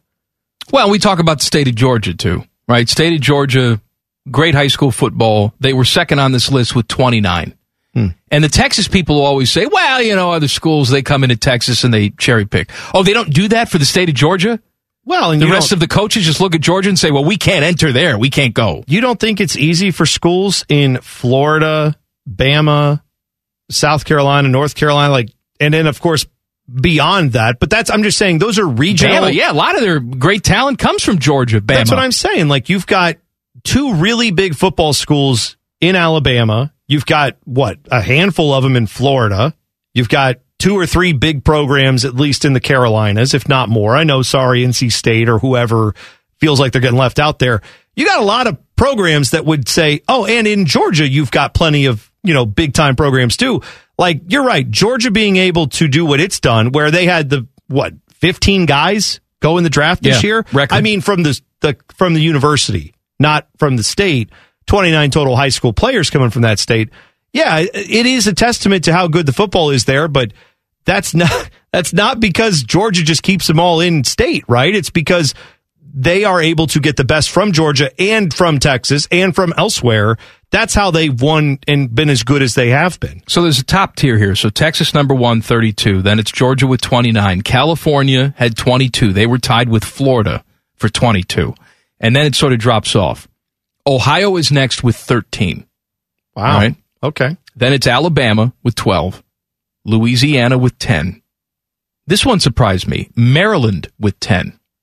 Yeah, especially given the amount of uh, people who probably live in Maryland. I know a lot of that. There's, you know, the DC Right, region is a population center, but yeah, Baltimore too. I mean, you got a couple big cities within Maryland, but it's you're right. It's not as big as California, Texas, all these other, or even Ohio, as far as you know, land mass and all that. But a lot of good talent there. North Carolina had 10, Tennessee 9, Missouri 7, Illinois 6. I'll tell you what surprised me. We're to go down the list here, skipping some some states, but I guess this used to be the case, and maybe I'm just still living in the past, but I always considered Pennsylvania to be a big time high school football hotbed.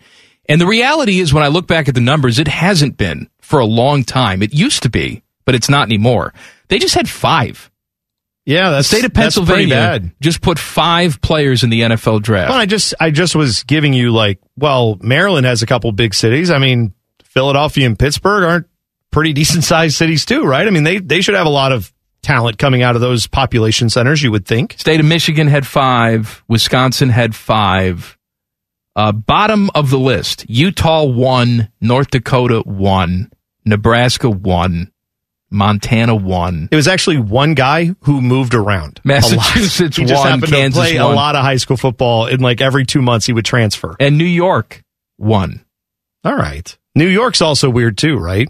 I mean, I know Just that because there's so many people there. Yeah, I'm, that's what that's what I'm saying. Yeah, you'd like, think there'd anywhere you one. have large population centers, that's that's the always why when you hear about people why the football's so much better down south, it's because there's been large population shifts back to the south over the last 20 or 30 years. And I can understand that, right? I mean, there's plenty of cities that have ballooned up in size in the southern part of the country, but what New York City doesn't have a lot of people in it? Of course it does. I know it's not the same type of atmosphere for high school football as it is like in Texas.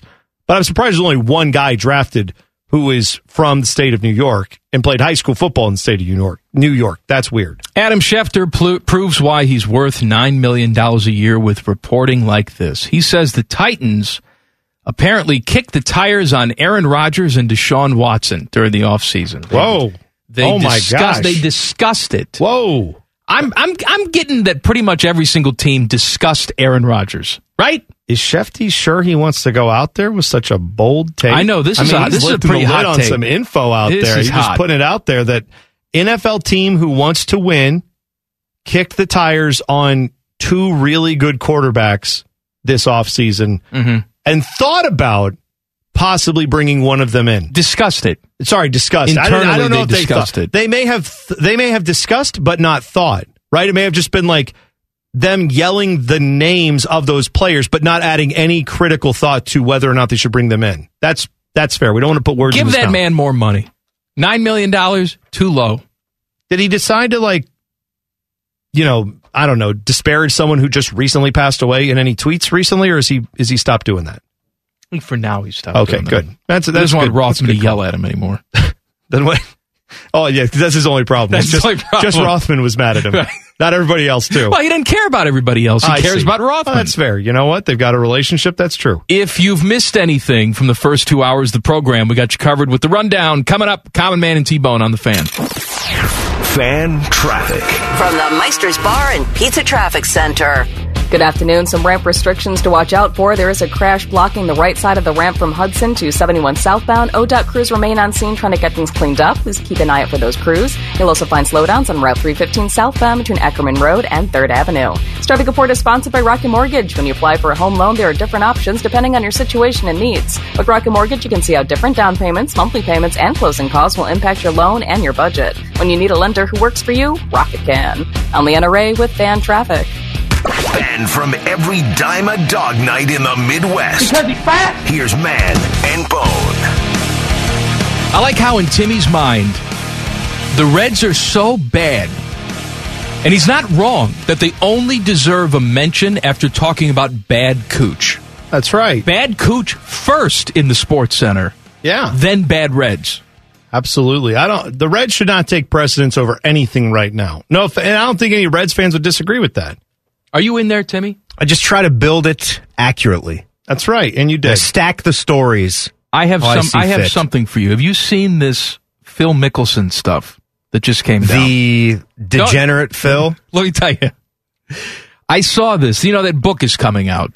Yeah, that's part of where all his problems started. Was the unauthorized biography of him, the guy who wrote that, put out Alan a- Shipnuck.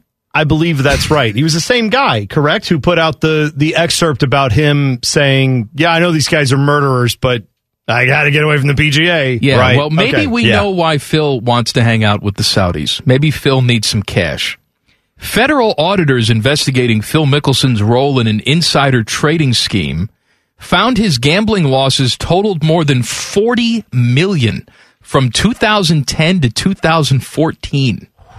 Ooh. Four year period, Ooh. he lost $40 million. Look, I know he's rich and he's made a lot of cash. And, you know, Michael Jordan liked to gamble. Charles Barkley likes to gamble. I'm willing to bet those two guys combined didn't lose $40 million in four years. I would guess not. What was Timmy? Do you remember what was the story with Phil Mickelson? Had something else go down right when it came to losing a bunch of money through. Yeah, he had. I believe it might have been some insider trading. Oh, that's- well, that's what I just said. He was yeah, being the investigated SEC. for that. Right. Okay. His, But- but- his name came up, but he never officially got popped for it. Right. The thing that always you could you could look up several articles in the past. Phil would always whine and complain about taxes in where's he Oh. live in California or Arizona? I think I think California is where he's complained about yeah, it before. yeah, and I, I think now we know the reason why because he's just been hemorrhaging cash. I tell you, Scotty Vegas, I think looks up to Phil. I think he wants to experience that at some point. Man, if only I could lose forty million dollars one day. Right. it's big time. I, I don't understand the need. Like I, I enjoy playing the game. I, I, you know, degenerate T-bone. I like throwing a little cash on something. That's fun to do because there's a chance you're going to make some money that might actually do something for you, right? How much money does it take for Phil to have any itch be scratched when you've already got tens in the bank, tens of millions in the bank, and then you're like, yeah, I got to go throw down hundred thousand on this game tonight, and then you lose. All right, make it back tomorrow. Quarter mil on this game, and you lose. Like I, that's the type of level you have to be betting to lose that much money in that amount of time. He's going to have some things to talk about. Panama, isn't he signed up for all three of the rest of the majors? He's coming back, and we got a PGA this month. Yeah, it's just in a couple of weeks, so we'll see if he's playing. Ooh, baby. Hmm. I saw that Greg Norman too, who's who's involved in this Saudi Golf League. Right. Like he's one of the ones running it, right? Yes, yeah. He was all butthurt that he didn't get an exemption to play at the British Open. And it's like, well, I'm a champion. They should let me play. That's my horrible Greg Is Norman is that what he impression. sounds Do you like? like it? He's an Australian. I was gonna say, that's Well, how I- Australians fine. I got it. You sound like Rimmer. Hello? Is they that should what- let me play and my Yepper dogs. He opened his mouth about the Saudis. Hmm. Now we're bankrupt. Well, I like how he's all surprised that, you know, the, the British Open people aren't bending over backwards to accommodate him. Well, Ryan, I mean, you're trying to. I know the the British Open is different than the PGA. I They're realize in, there they're is a- in league with the PGA. No, I that's, know, the, but- that's just the Open Championship bone. You don't No, have no, to no, say we- British we ahead of call I got it it. whatever I we want. It, I know, I know, we I know, We I know. know. We got it. All I'm saying is, I'm surprised that they are more. They're not more like whatever, man. We're just over here. We let you know guys from the the European Tour play. We let guys from the PGA Tour play. We don't care who plays here. It's the Open. You're a champion. Come on in. I'm surprised they're that's not. no, their they don't want that because a lot of the European tour guys have signed up for the Saudi league. And they were told as well, you can't can't do this. Well, they they said no, you can't do it, and they're losing a lot of players because Oh, of it. yeah. You know, the European tour has money they want to make too. Right. Oh, yeah, of course. Right. I guess you're right. If, so if all those tours are saying, yeah, if you're signed up with this Saudi golf thing, then you're not a part of our thing. Makes sense. Greg Norman says they're just some fun-loving guys who want to put on a little golf show for people. What's Never- the problem? I, I you're right. I don't know what the problem is. You win, they give you a lot of money. If you, Yeah. you lose, they behead He, you he right bas- there. he basically said the problem is Phil had to open his damn mouth. Right, pretty much, That's yeah. pretty much what he said. Well, what's it? But again, I still don't understand with Phil Mickelson. Who is it that's in favor of this guy right now? Because the PGA obviously is sick of him and hates him. But you would think all the guys that he called murderers might also be like, eh, not our guy. Right? I mean, yeah, doesn't who's- seem that creditors like him either. Yeah. I don't know who's on his side right now other than fans of his, which seems to be a number that would dwindle. I just wonder when this book comes out, if there's going to be so much stuff in there that he just becomes so toxic that there's no way back for him. It might be, but if that if that happens in part because of all this stuff that went down with him trying to break away from the PGA, never forget one of his reasons for doing so was because the PGA said, "Hey, we own the rights to all images, videos, your likeness, name, image and likeness. That is ours." So when it comes to footage of you that maybe you want to use for these NFTs, that's apparently what Phil wanted to do, at least part of it they said, "Well, that's that's PGA property. That's not yours. You, I mean, you can use your name, obviously, but the video of you, you can't sell that as an NFT. That's ours." And he was mad about that and tried to get the other golfers, I guess, to form some kind of union to say, "Hey, let's go." And they're like, "Nah, nah, Phil, we're not not with you on that." And that's one of the things. The NFTs are part of why this drove him down the road of I got to get away from the PGA. I guess the book also talks about how he had a falling out with his longtime caddy, Jim Bones Mackay, hmm. in 2017. The book says Mackay left Mickelson after the memorial in 2017 over a series of simmering grievances, including hundreds of thousands of dollars in back pay. Oh. Probably, probably from So the caddy- Mickelson apparently wasn't paying Phil, this huh? guy. Oh no, yeah, Like. Cooch. Oh yeah, right. Cooch had that problem when he was down in Mexico. Well, first of all, let's come on now. What That do you was mean? that was one Come on now. caddy that Cooch never met before down in Mexico. and he didn't cut him in on the uh, the winnings, right? That's right. He won, and usually it's standard practice to cut in like an extra amount if you win the tournament, and he didn't do This that. This was Mickelson's longtime caddy, and apparently he was screwing him out of hundreds of thousands Well, what does dollars. that tell you? That everyone who's associated with guy uh, with that guy now is kind of like, yeah, I'm not so sure. Not my dude. that's not that's not a great endorsement, right? Where everyone's pretty much like, yeah, I can't really stand him either. Okay, this guy could turn into Lance Armstrong by the time it's all said and done. Could. I mean, he doesn't have any sponsors anymore, right? Didn't all of them Well, some up of them and leave? Some of them paused. I don't know Oh, what they that paused. means. That's right. Well, that that's that's a very spineless corporate way of saying like, no, no, we we still want to be around if you ever come back, Right, but we're not going to support you now when you're down. Look, man, I'm not the biggest golf guy, but I like drama. I'm going to read this book. Oh when yeah, it comes of out. course. Seems like a good read. Rundown. Let's do it. Common Man and T-Bones, the rundown. The rundown. Uh, baseball, Guardians split a double dip with the Padres yesterday. They host Toronto tonight. Reds lost to the Brew this afternoon by a score of 10 to 5. What is that, Teddy? 3 and 22 now on the season? Or 21? So I think it's 22. I think they were 21 coming into today. yeah, 3 and 22. Well, the three is the part we know. That's a lot of poo. I saw that uh, our guy Jayson Stark posted a tweet where he said during the game, as this had already happened, he said the Reds have lost all four road games where they have had the lead, like scored in the first inning. Mm-hmm. So they've obviously being the road team, you would get the first at bat. They scored four times this year. They've done that. Three of those times they lost in the game. Today he was pointing out how they scored three times and then they gave up three runs in the first and they obviously went on to lose the game today. I was bringing that up to Ted and Ted goes, Oh yeah, man, because they haven't won any games ever. And it's like, yeah, you're right. There's probably a lot of those stats where you could be like, the Reds have done this nine times this year. They've lost every time because they've only won three games out of 25. Yeah, they've lost a lot. There's a lot of good stats there about things they've done that didn't result in wins. I said earlier in the show that I just have a feeling, I have no inside information that today was the last day for David Bell. I think they fire him before they come home and start this series with Pittsburgh tomorrow. Maybe I'm wrong, but I just have that feeling. Cowboys owner Jerry Jones, our guy, I want me some glory hole. was involved in a car accident, was taken to the hospital as a precaution in Dallas. Uh, he was on Harry Hines Boulevard. Apparently, Harry Hines Boulevard is known for prostitutes. I want me some glory hole. But I'm sure he wasn't partaking in any of that. But it's it's fun just to think about the 80 year old, and uh, well, that's we'll just leave. It. I don't it know at if that. it's fun to think about Oh, that. I think it's great. No, no, I mean, well, as long as you don't go too deep into actually thinking about it, it's just like on the surface of this rich billionaire as opposed to a poor billionaire. I don't know what that means. This billionaire is number one driving down the road.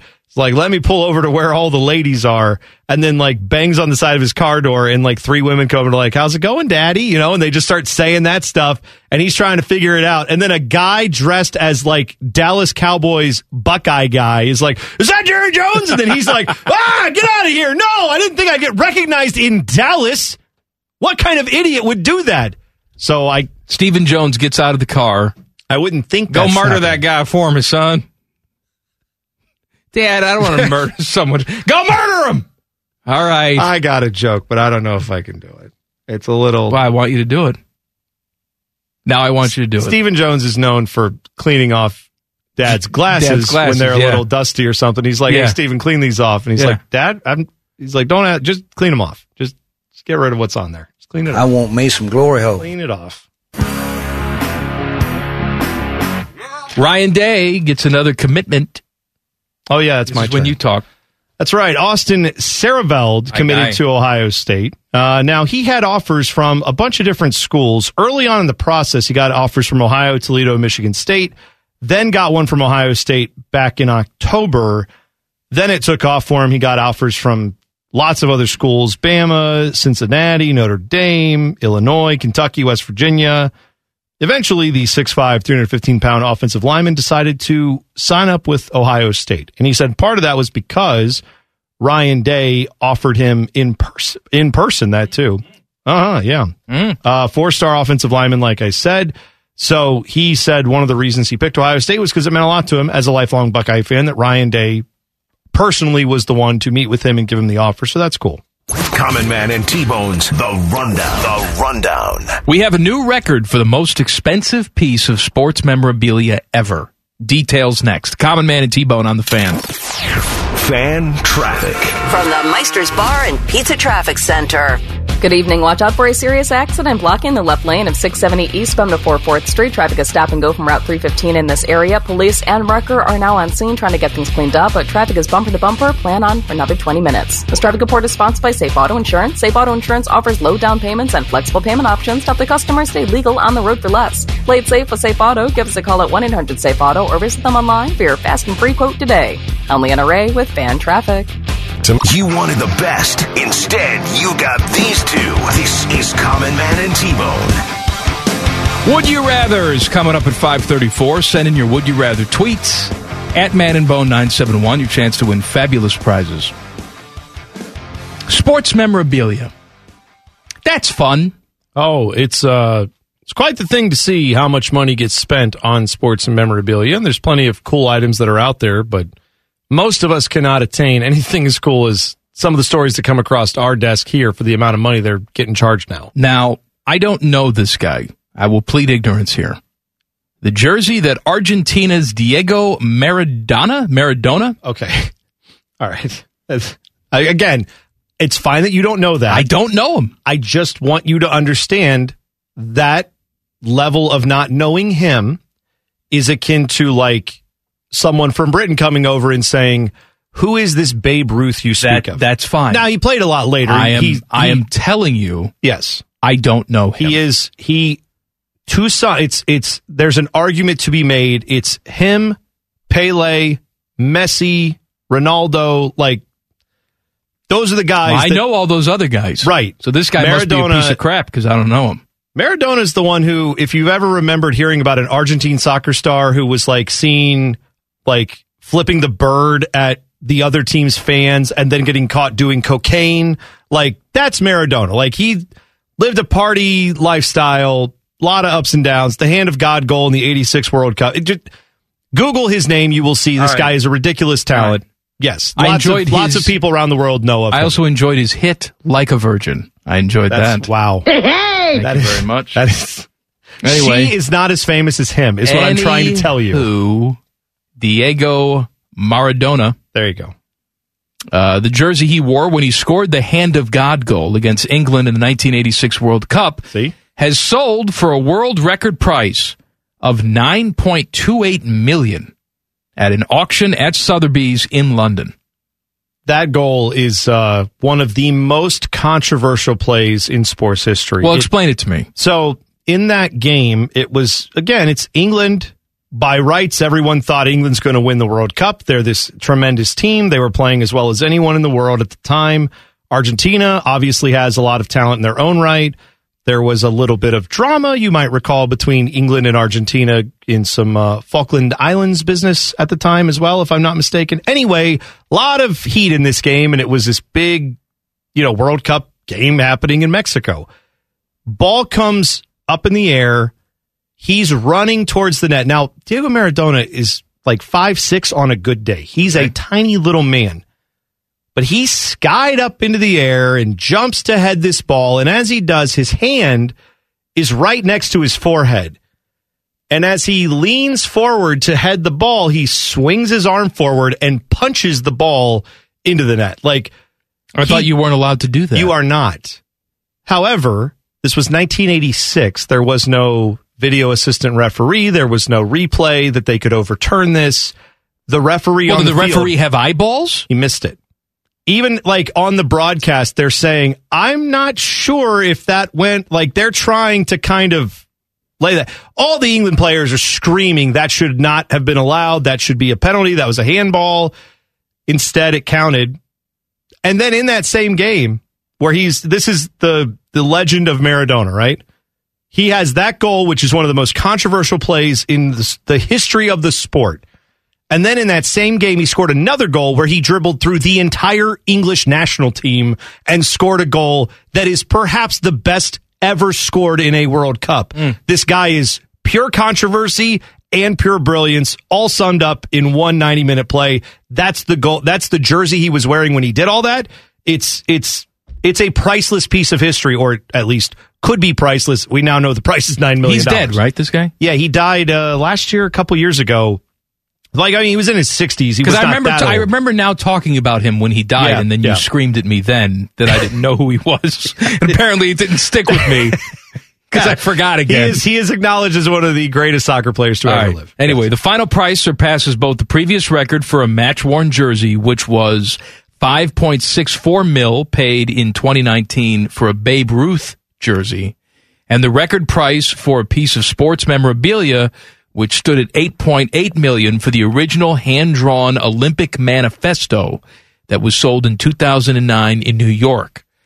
The, the hand-drawn manifesto Yeah. was just a little pic, people drawing little peepees and dollar signs.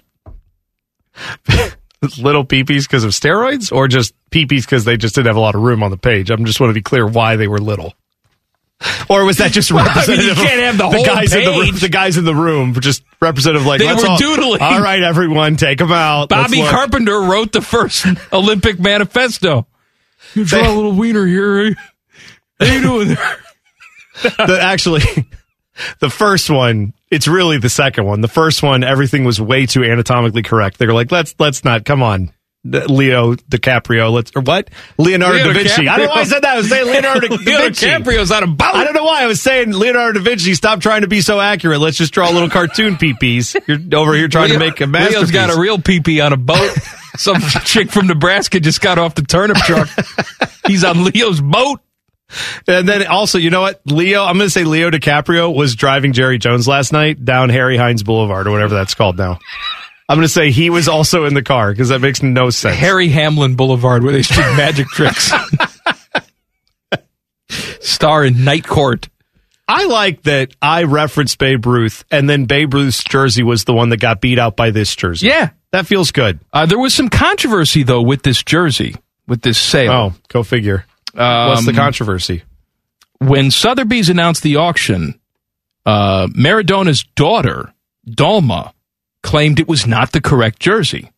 Interesting. She said that uh, the jersey that is now up for auction was worn in the first half of that 1986 Oh, match. and he changed not, jerseys. Not the one when he scored both goals, but Sotheby's turned to the resolution photo matching to independently verify that this jersey was the jersey from the second half. I guess they can look See, at I yeah, I don't know if that interests other people, but I have a buddy who is big into collecting jerseys and and going and verifying the uh, prominence. No, that's not. Is that the right word? Like verifying the authenticity of these jerseys and Yeah. where they come from. But he does it with like minor league hockey jerseys from the 80s. Like he's Man. he's he's more of just like a deep in the weeds, Yeah, he- it's not, you know, he enjoys collecting this stuff. But he has showed me like the process he'll go through. Well, he'll he'll dig up these photos, he'll find them, he'll go through newspaper archives, and then verify like ah, number forty seven for the Fort Wayne whoever's in 1986 was either this guy or that guy. But this jersey has yellow stitching, and the other jersey or the other the photo I'm looking at had black stitching. So it must not be from this game. It must be from this other game, and that was worn by this guy. And the amount of detail you can get out of a photo to verify a jersey is fairly interesting. I didn't know Sotheby's that's how they do it, but interesting they had to go to the tape for this one because you'd think for nine million dollars it would be all everyone knows it's verified, not have to look at some photographic well, a- evidence. apparently the buyer was satisfied. I guess I mean, so, he spent right? over nine million dollars. He or she. The, Well, either the buyer way- is anonymous, and the people associated with this auction said, "This is the type of buyer you will never see this jersey again." Oh, I don't doubt it. It's right? not like this guy is going to say, "Hey, I bought this. Now it goes in a museum." None of that. This Hmm. this buyer is going to keep it, and it's his now.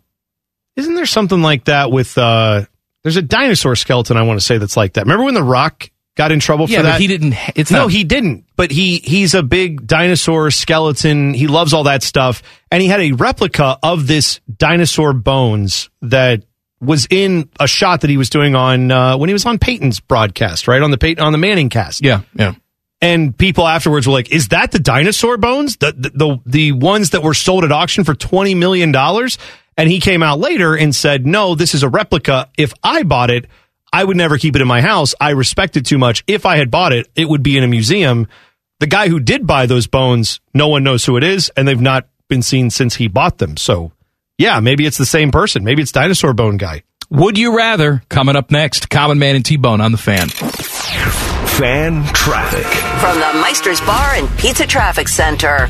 Good evening. Watch out for an accident causing delays on 670 eastbound to 4 4th Street. It is taking quite some time to get this clear. It is blocking the left lane. Traffic is stop and go from Route 315 in this area. Police and wreckers remain on scene. Please keep an eye out for those crews. This traffic report is sponsored by New Jersey Division of Travel and Tourism. Boost your mood in New Jersey. Discover new wonders, stroll beaches and boardwalks, savor sea breezes too. Rise to adventure or drift into the ocean blue. Find it all at visitnj.org. I'm Leanna Ray with Fan Traffic. Pondering life's stupid questions. What if uh, CAT really spelled dog? It's time for Would You Rather? The best Would You Rather, according to us, gets a $50 gift card to the Walrus. Pecan Penny's and the Walrus are thanking firefighters, nurses, teachers, or anyone with a badge. Show your badge, any badge, to receive an employee discount. Bone, are you ready? I am ready. Toxic B asks, would you rather never brush your teeth again or never shower again? Ooh. Now, as Um, much as I hate baths, is that off the table too? Like no bathing at all? I, that's a good question because if it's if it's no showers only, but you can bathe every day, Then then, that- I then would that's take what I that. pick. Yeah. Yeah. But if it's no cleaning of your body other than like a sponge bath or something, yeah, I'm, I'm probably going to take the showers or baths or whatever. I'm going to take that over not ever brushing my teeth. So sorry, I would just have worse breath than I already have probably. Cole says, my guys. Go to hell. Would you rather not be able to watch any football this fall or have to watch every Reds game in its entirety for the rest of the season? Oh, I can't watch every game for the Reds. I'll kill myself. Even No. though it's not even my team, I physically will not be able to do it. So I will watch no football in the fall, and I'll just come in here on Monday morning and say, I don't know, T Bone, tell me what happened. But then you don't have to watch the Reds. So you, you basically just get to watch nothing. Is that kind of how it goes? Yeah. No football, no baseball. All right. I'd go with that too. Uh, Sean says, My guys. Degenerate Knee-bone. Would you rather handpick your NFL team's schedule or be able to play Tom Petty whenever you want with no repercussions? I know which one you're picking. No, I'm not picking that because I'm pissed off at dead Tom Petty right now. Well, not be mad. At, you don't have to be mad at him. It's not his fault. He didn't do anything. It's his fault. oh, it is now. Yeah. Wow. You He should have left better people in charge of his estate. I mean, okay, fair enough.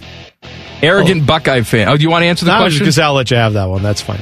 Arrogant Buckeye fan asks, "Would you rather cave crawl through a spider-infested cave, Okay. or Ohio State lose to Michigan for the rest of your life?" Here's the question: Am I guaranteed that all the spiders are like non-venomous? Oh. oh, but man, oh man, if they're okay, let's say they're non-venomous, but you still have to do it. All right, I would bite the bullet and do it for the rest of my life. It's Look, a cave. Well, how, how far? I mean, caves are big. cave's got to end at some point. Yeah, seven hours crawling on your hands and knees. What do I you li- pick? I'm I'm sorry, not crawling oh, through the oh, cave. come on! Not doing it. I'm taking one for the team. Okay, good for you.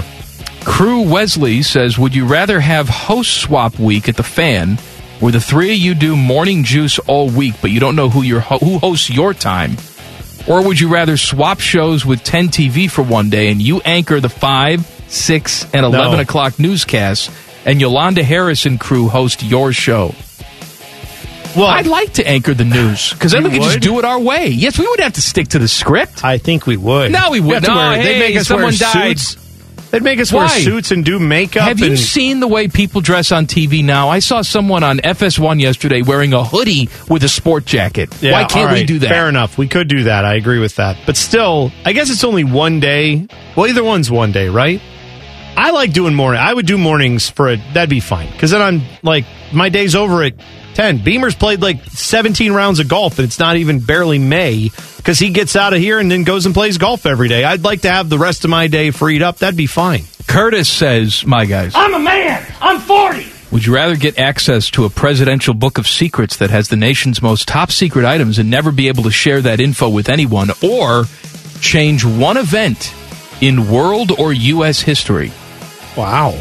Look, as much as I would love to have the secrets, because you know, I'm a I very mean, curious You could guy. do a lot of good with changing Right, you it. could change one event. Like you can say, "Hey, Holocaust didn't happen." Right. I think that's I'd the one probably everybody should pick. Do something like that. Well, I mean, sadly, No, there's there's- been quite right. a few atrocities in human You're- history you're that right. Resulted have in to- lots of people dying. You'd have to pick Yes, you'd have to pick, but you you could at least save all those people, and that'd be what you'd have to do.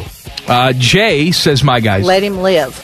Would you rather run a marathon with Jeff Rimmer while he delivers play-by-play updates on your running ability, or run a marathon with Bobby Carpenter, who would constantly criticize your form and inability to keep up with him?" Uh, I would I wouldn't mind running with Rimmer because I think we'd have to take it real slow. Well, he's not running; he's just doing Oh, play-by-play oh, he's updates. well, that's Yeah, fine. I'll so do I'll that. do that one. Yeah, because Bobby would Bobby would put me to shame. He would. Yeah, he's an ultimate athlete. What am I supposed to do? There's no way. Code Monkey says, "My guys, Roll damn tide. Would you rather have to eat your weight in your favorite appetizer or your favorite dessert? You have 24 hours to eat it, and if you fail, you can never eat it again. Wow. Um, you know what? Then I'm gonna go appetizer just so that I can preserve my favorite dessert.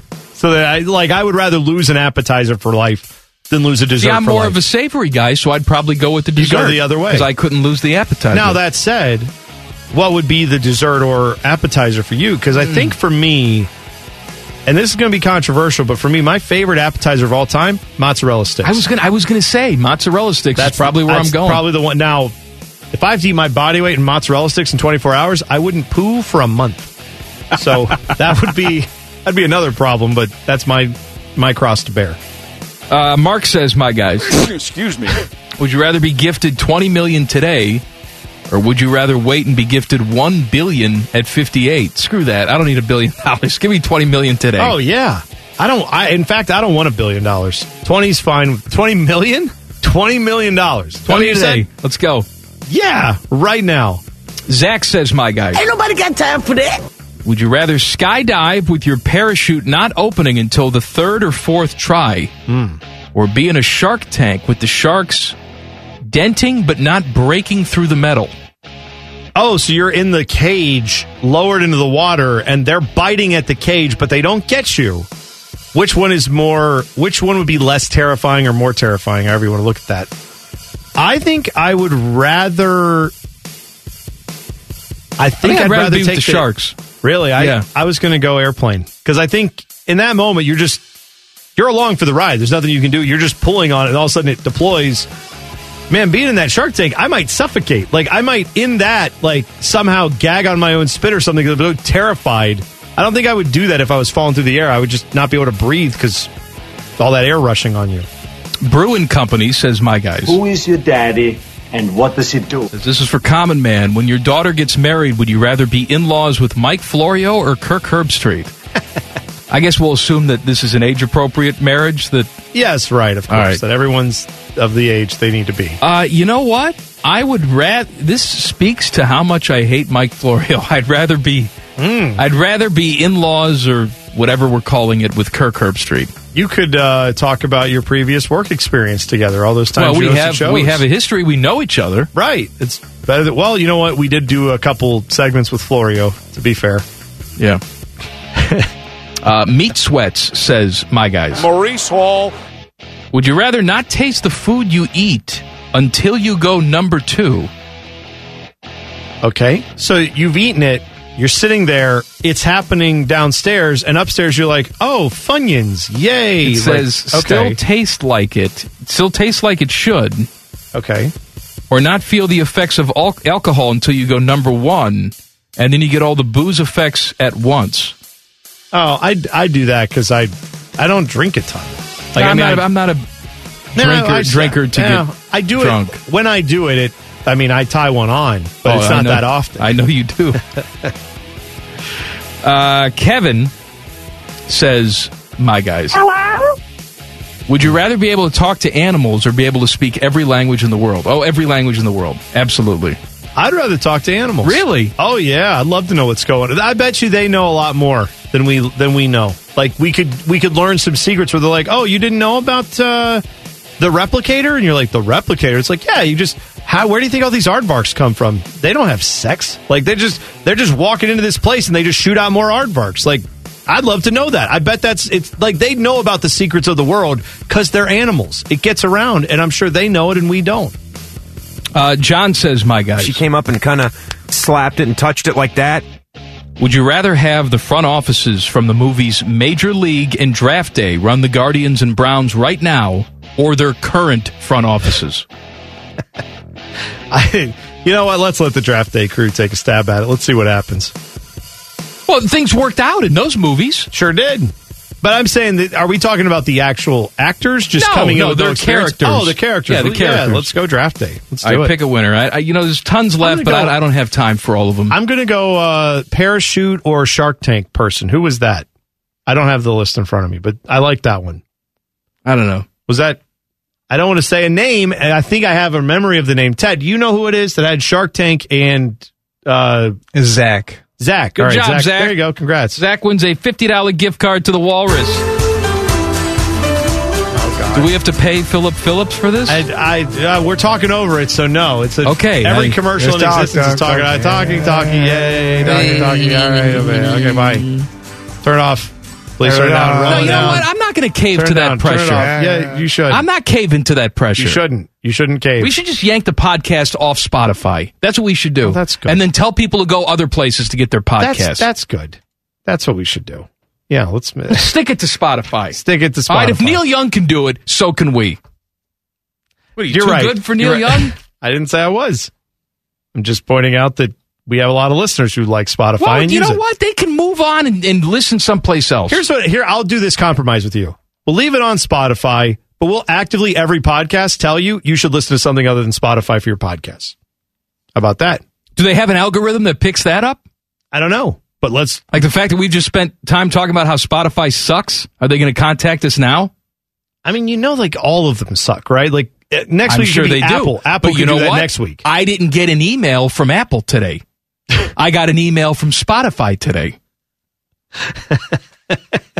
Tomorrow, Apple will suck. And I'm I- quite sure. I regret forwarding you that email.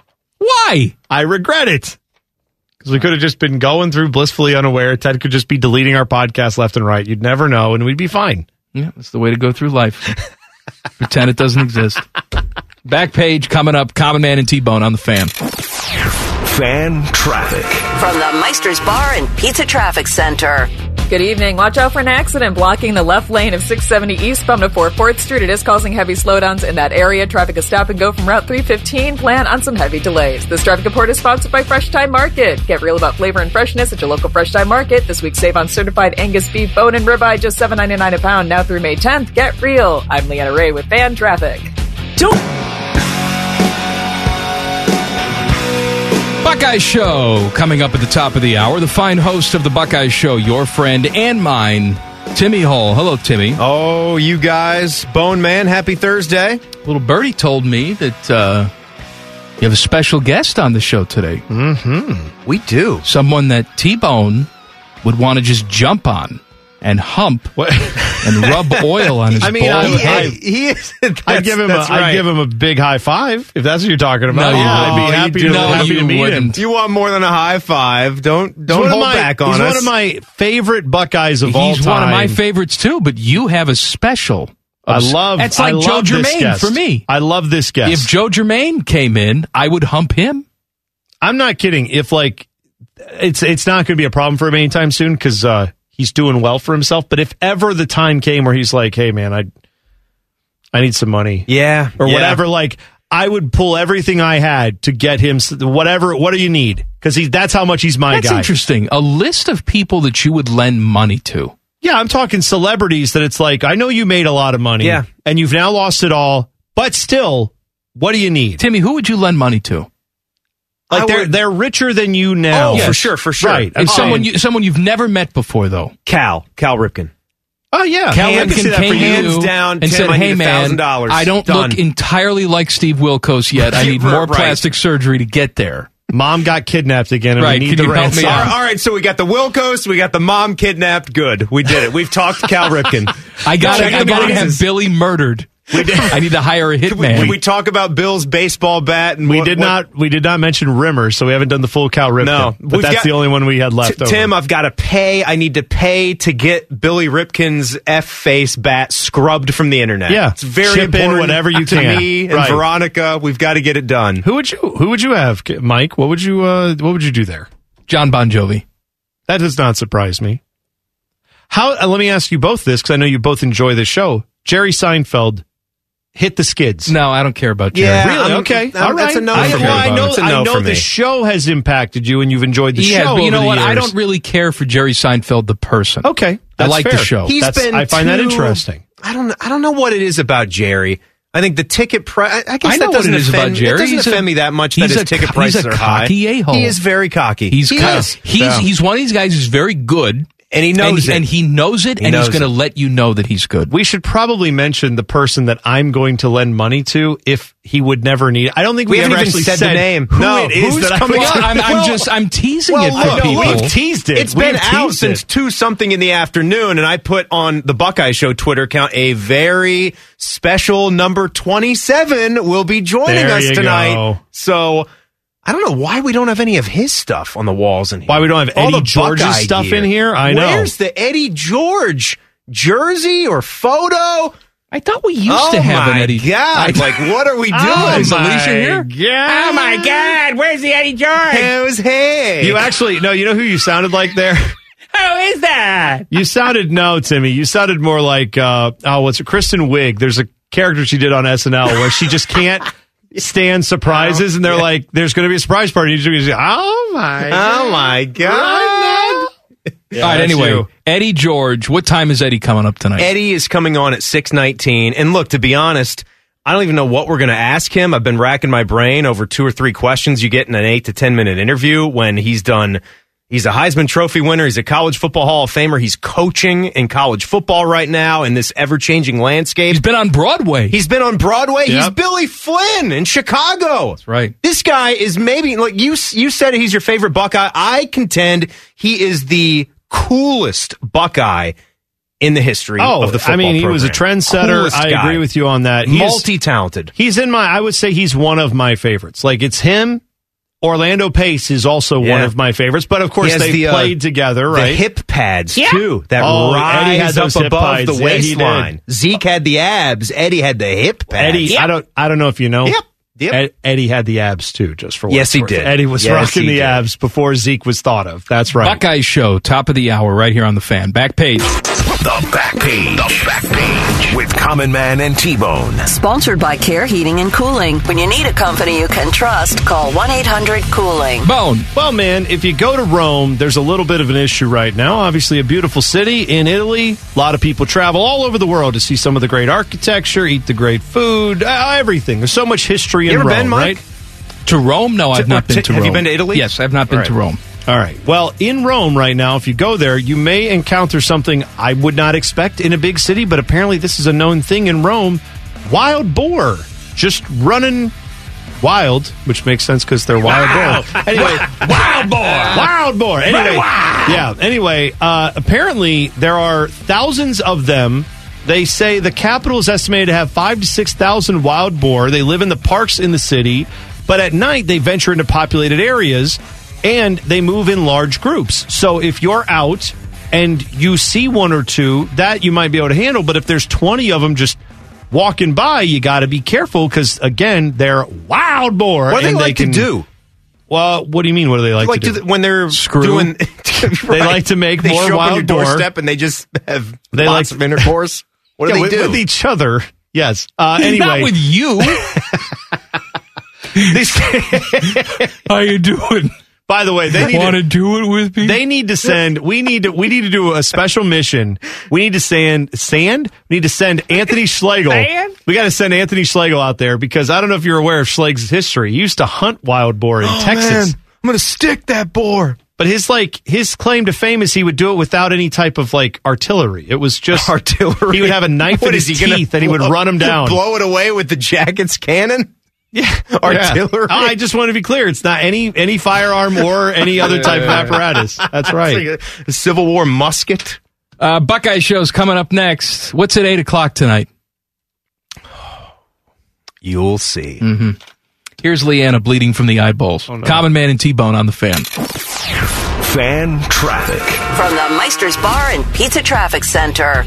Excuse me, I am bleeding from my nose. Watch out for an accident on Cleveland Avenue at 11th Avenue. It is causing some slowdowns in that area. This accident does involve injuries. Please be cautious as traffic begins to build. About a 10 to 15 minute slowdown is expected. This traffic report is sponsored by Audible. This spring, let Audible bring a smile with comedy, sci-fi, thrillers, or whatever you love listening to. From audiobooks to exclusive originals to podcasts, find it all on Audible. Sign up and start free at audible.com. I'm Leanna Ray with all my problems and fan traffic. Everybody in your crew identifies as either Big Mac Burger, McNuggets, or McCrispy Sandwich. But you're the filet fish Sandwich all day. That crispy fish, that savory tartar sauce, that melty cheese, that pillowy bun. Yeah, you get it. Every time. And if you love the Filet-O-Fish, right now you can catch two of the classics you love for just $6. Limited time only. Price and participation may vary. Cannot be combined with any other offer. Single item at regular price. Ba da ba ba ba.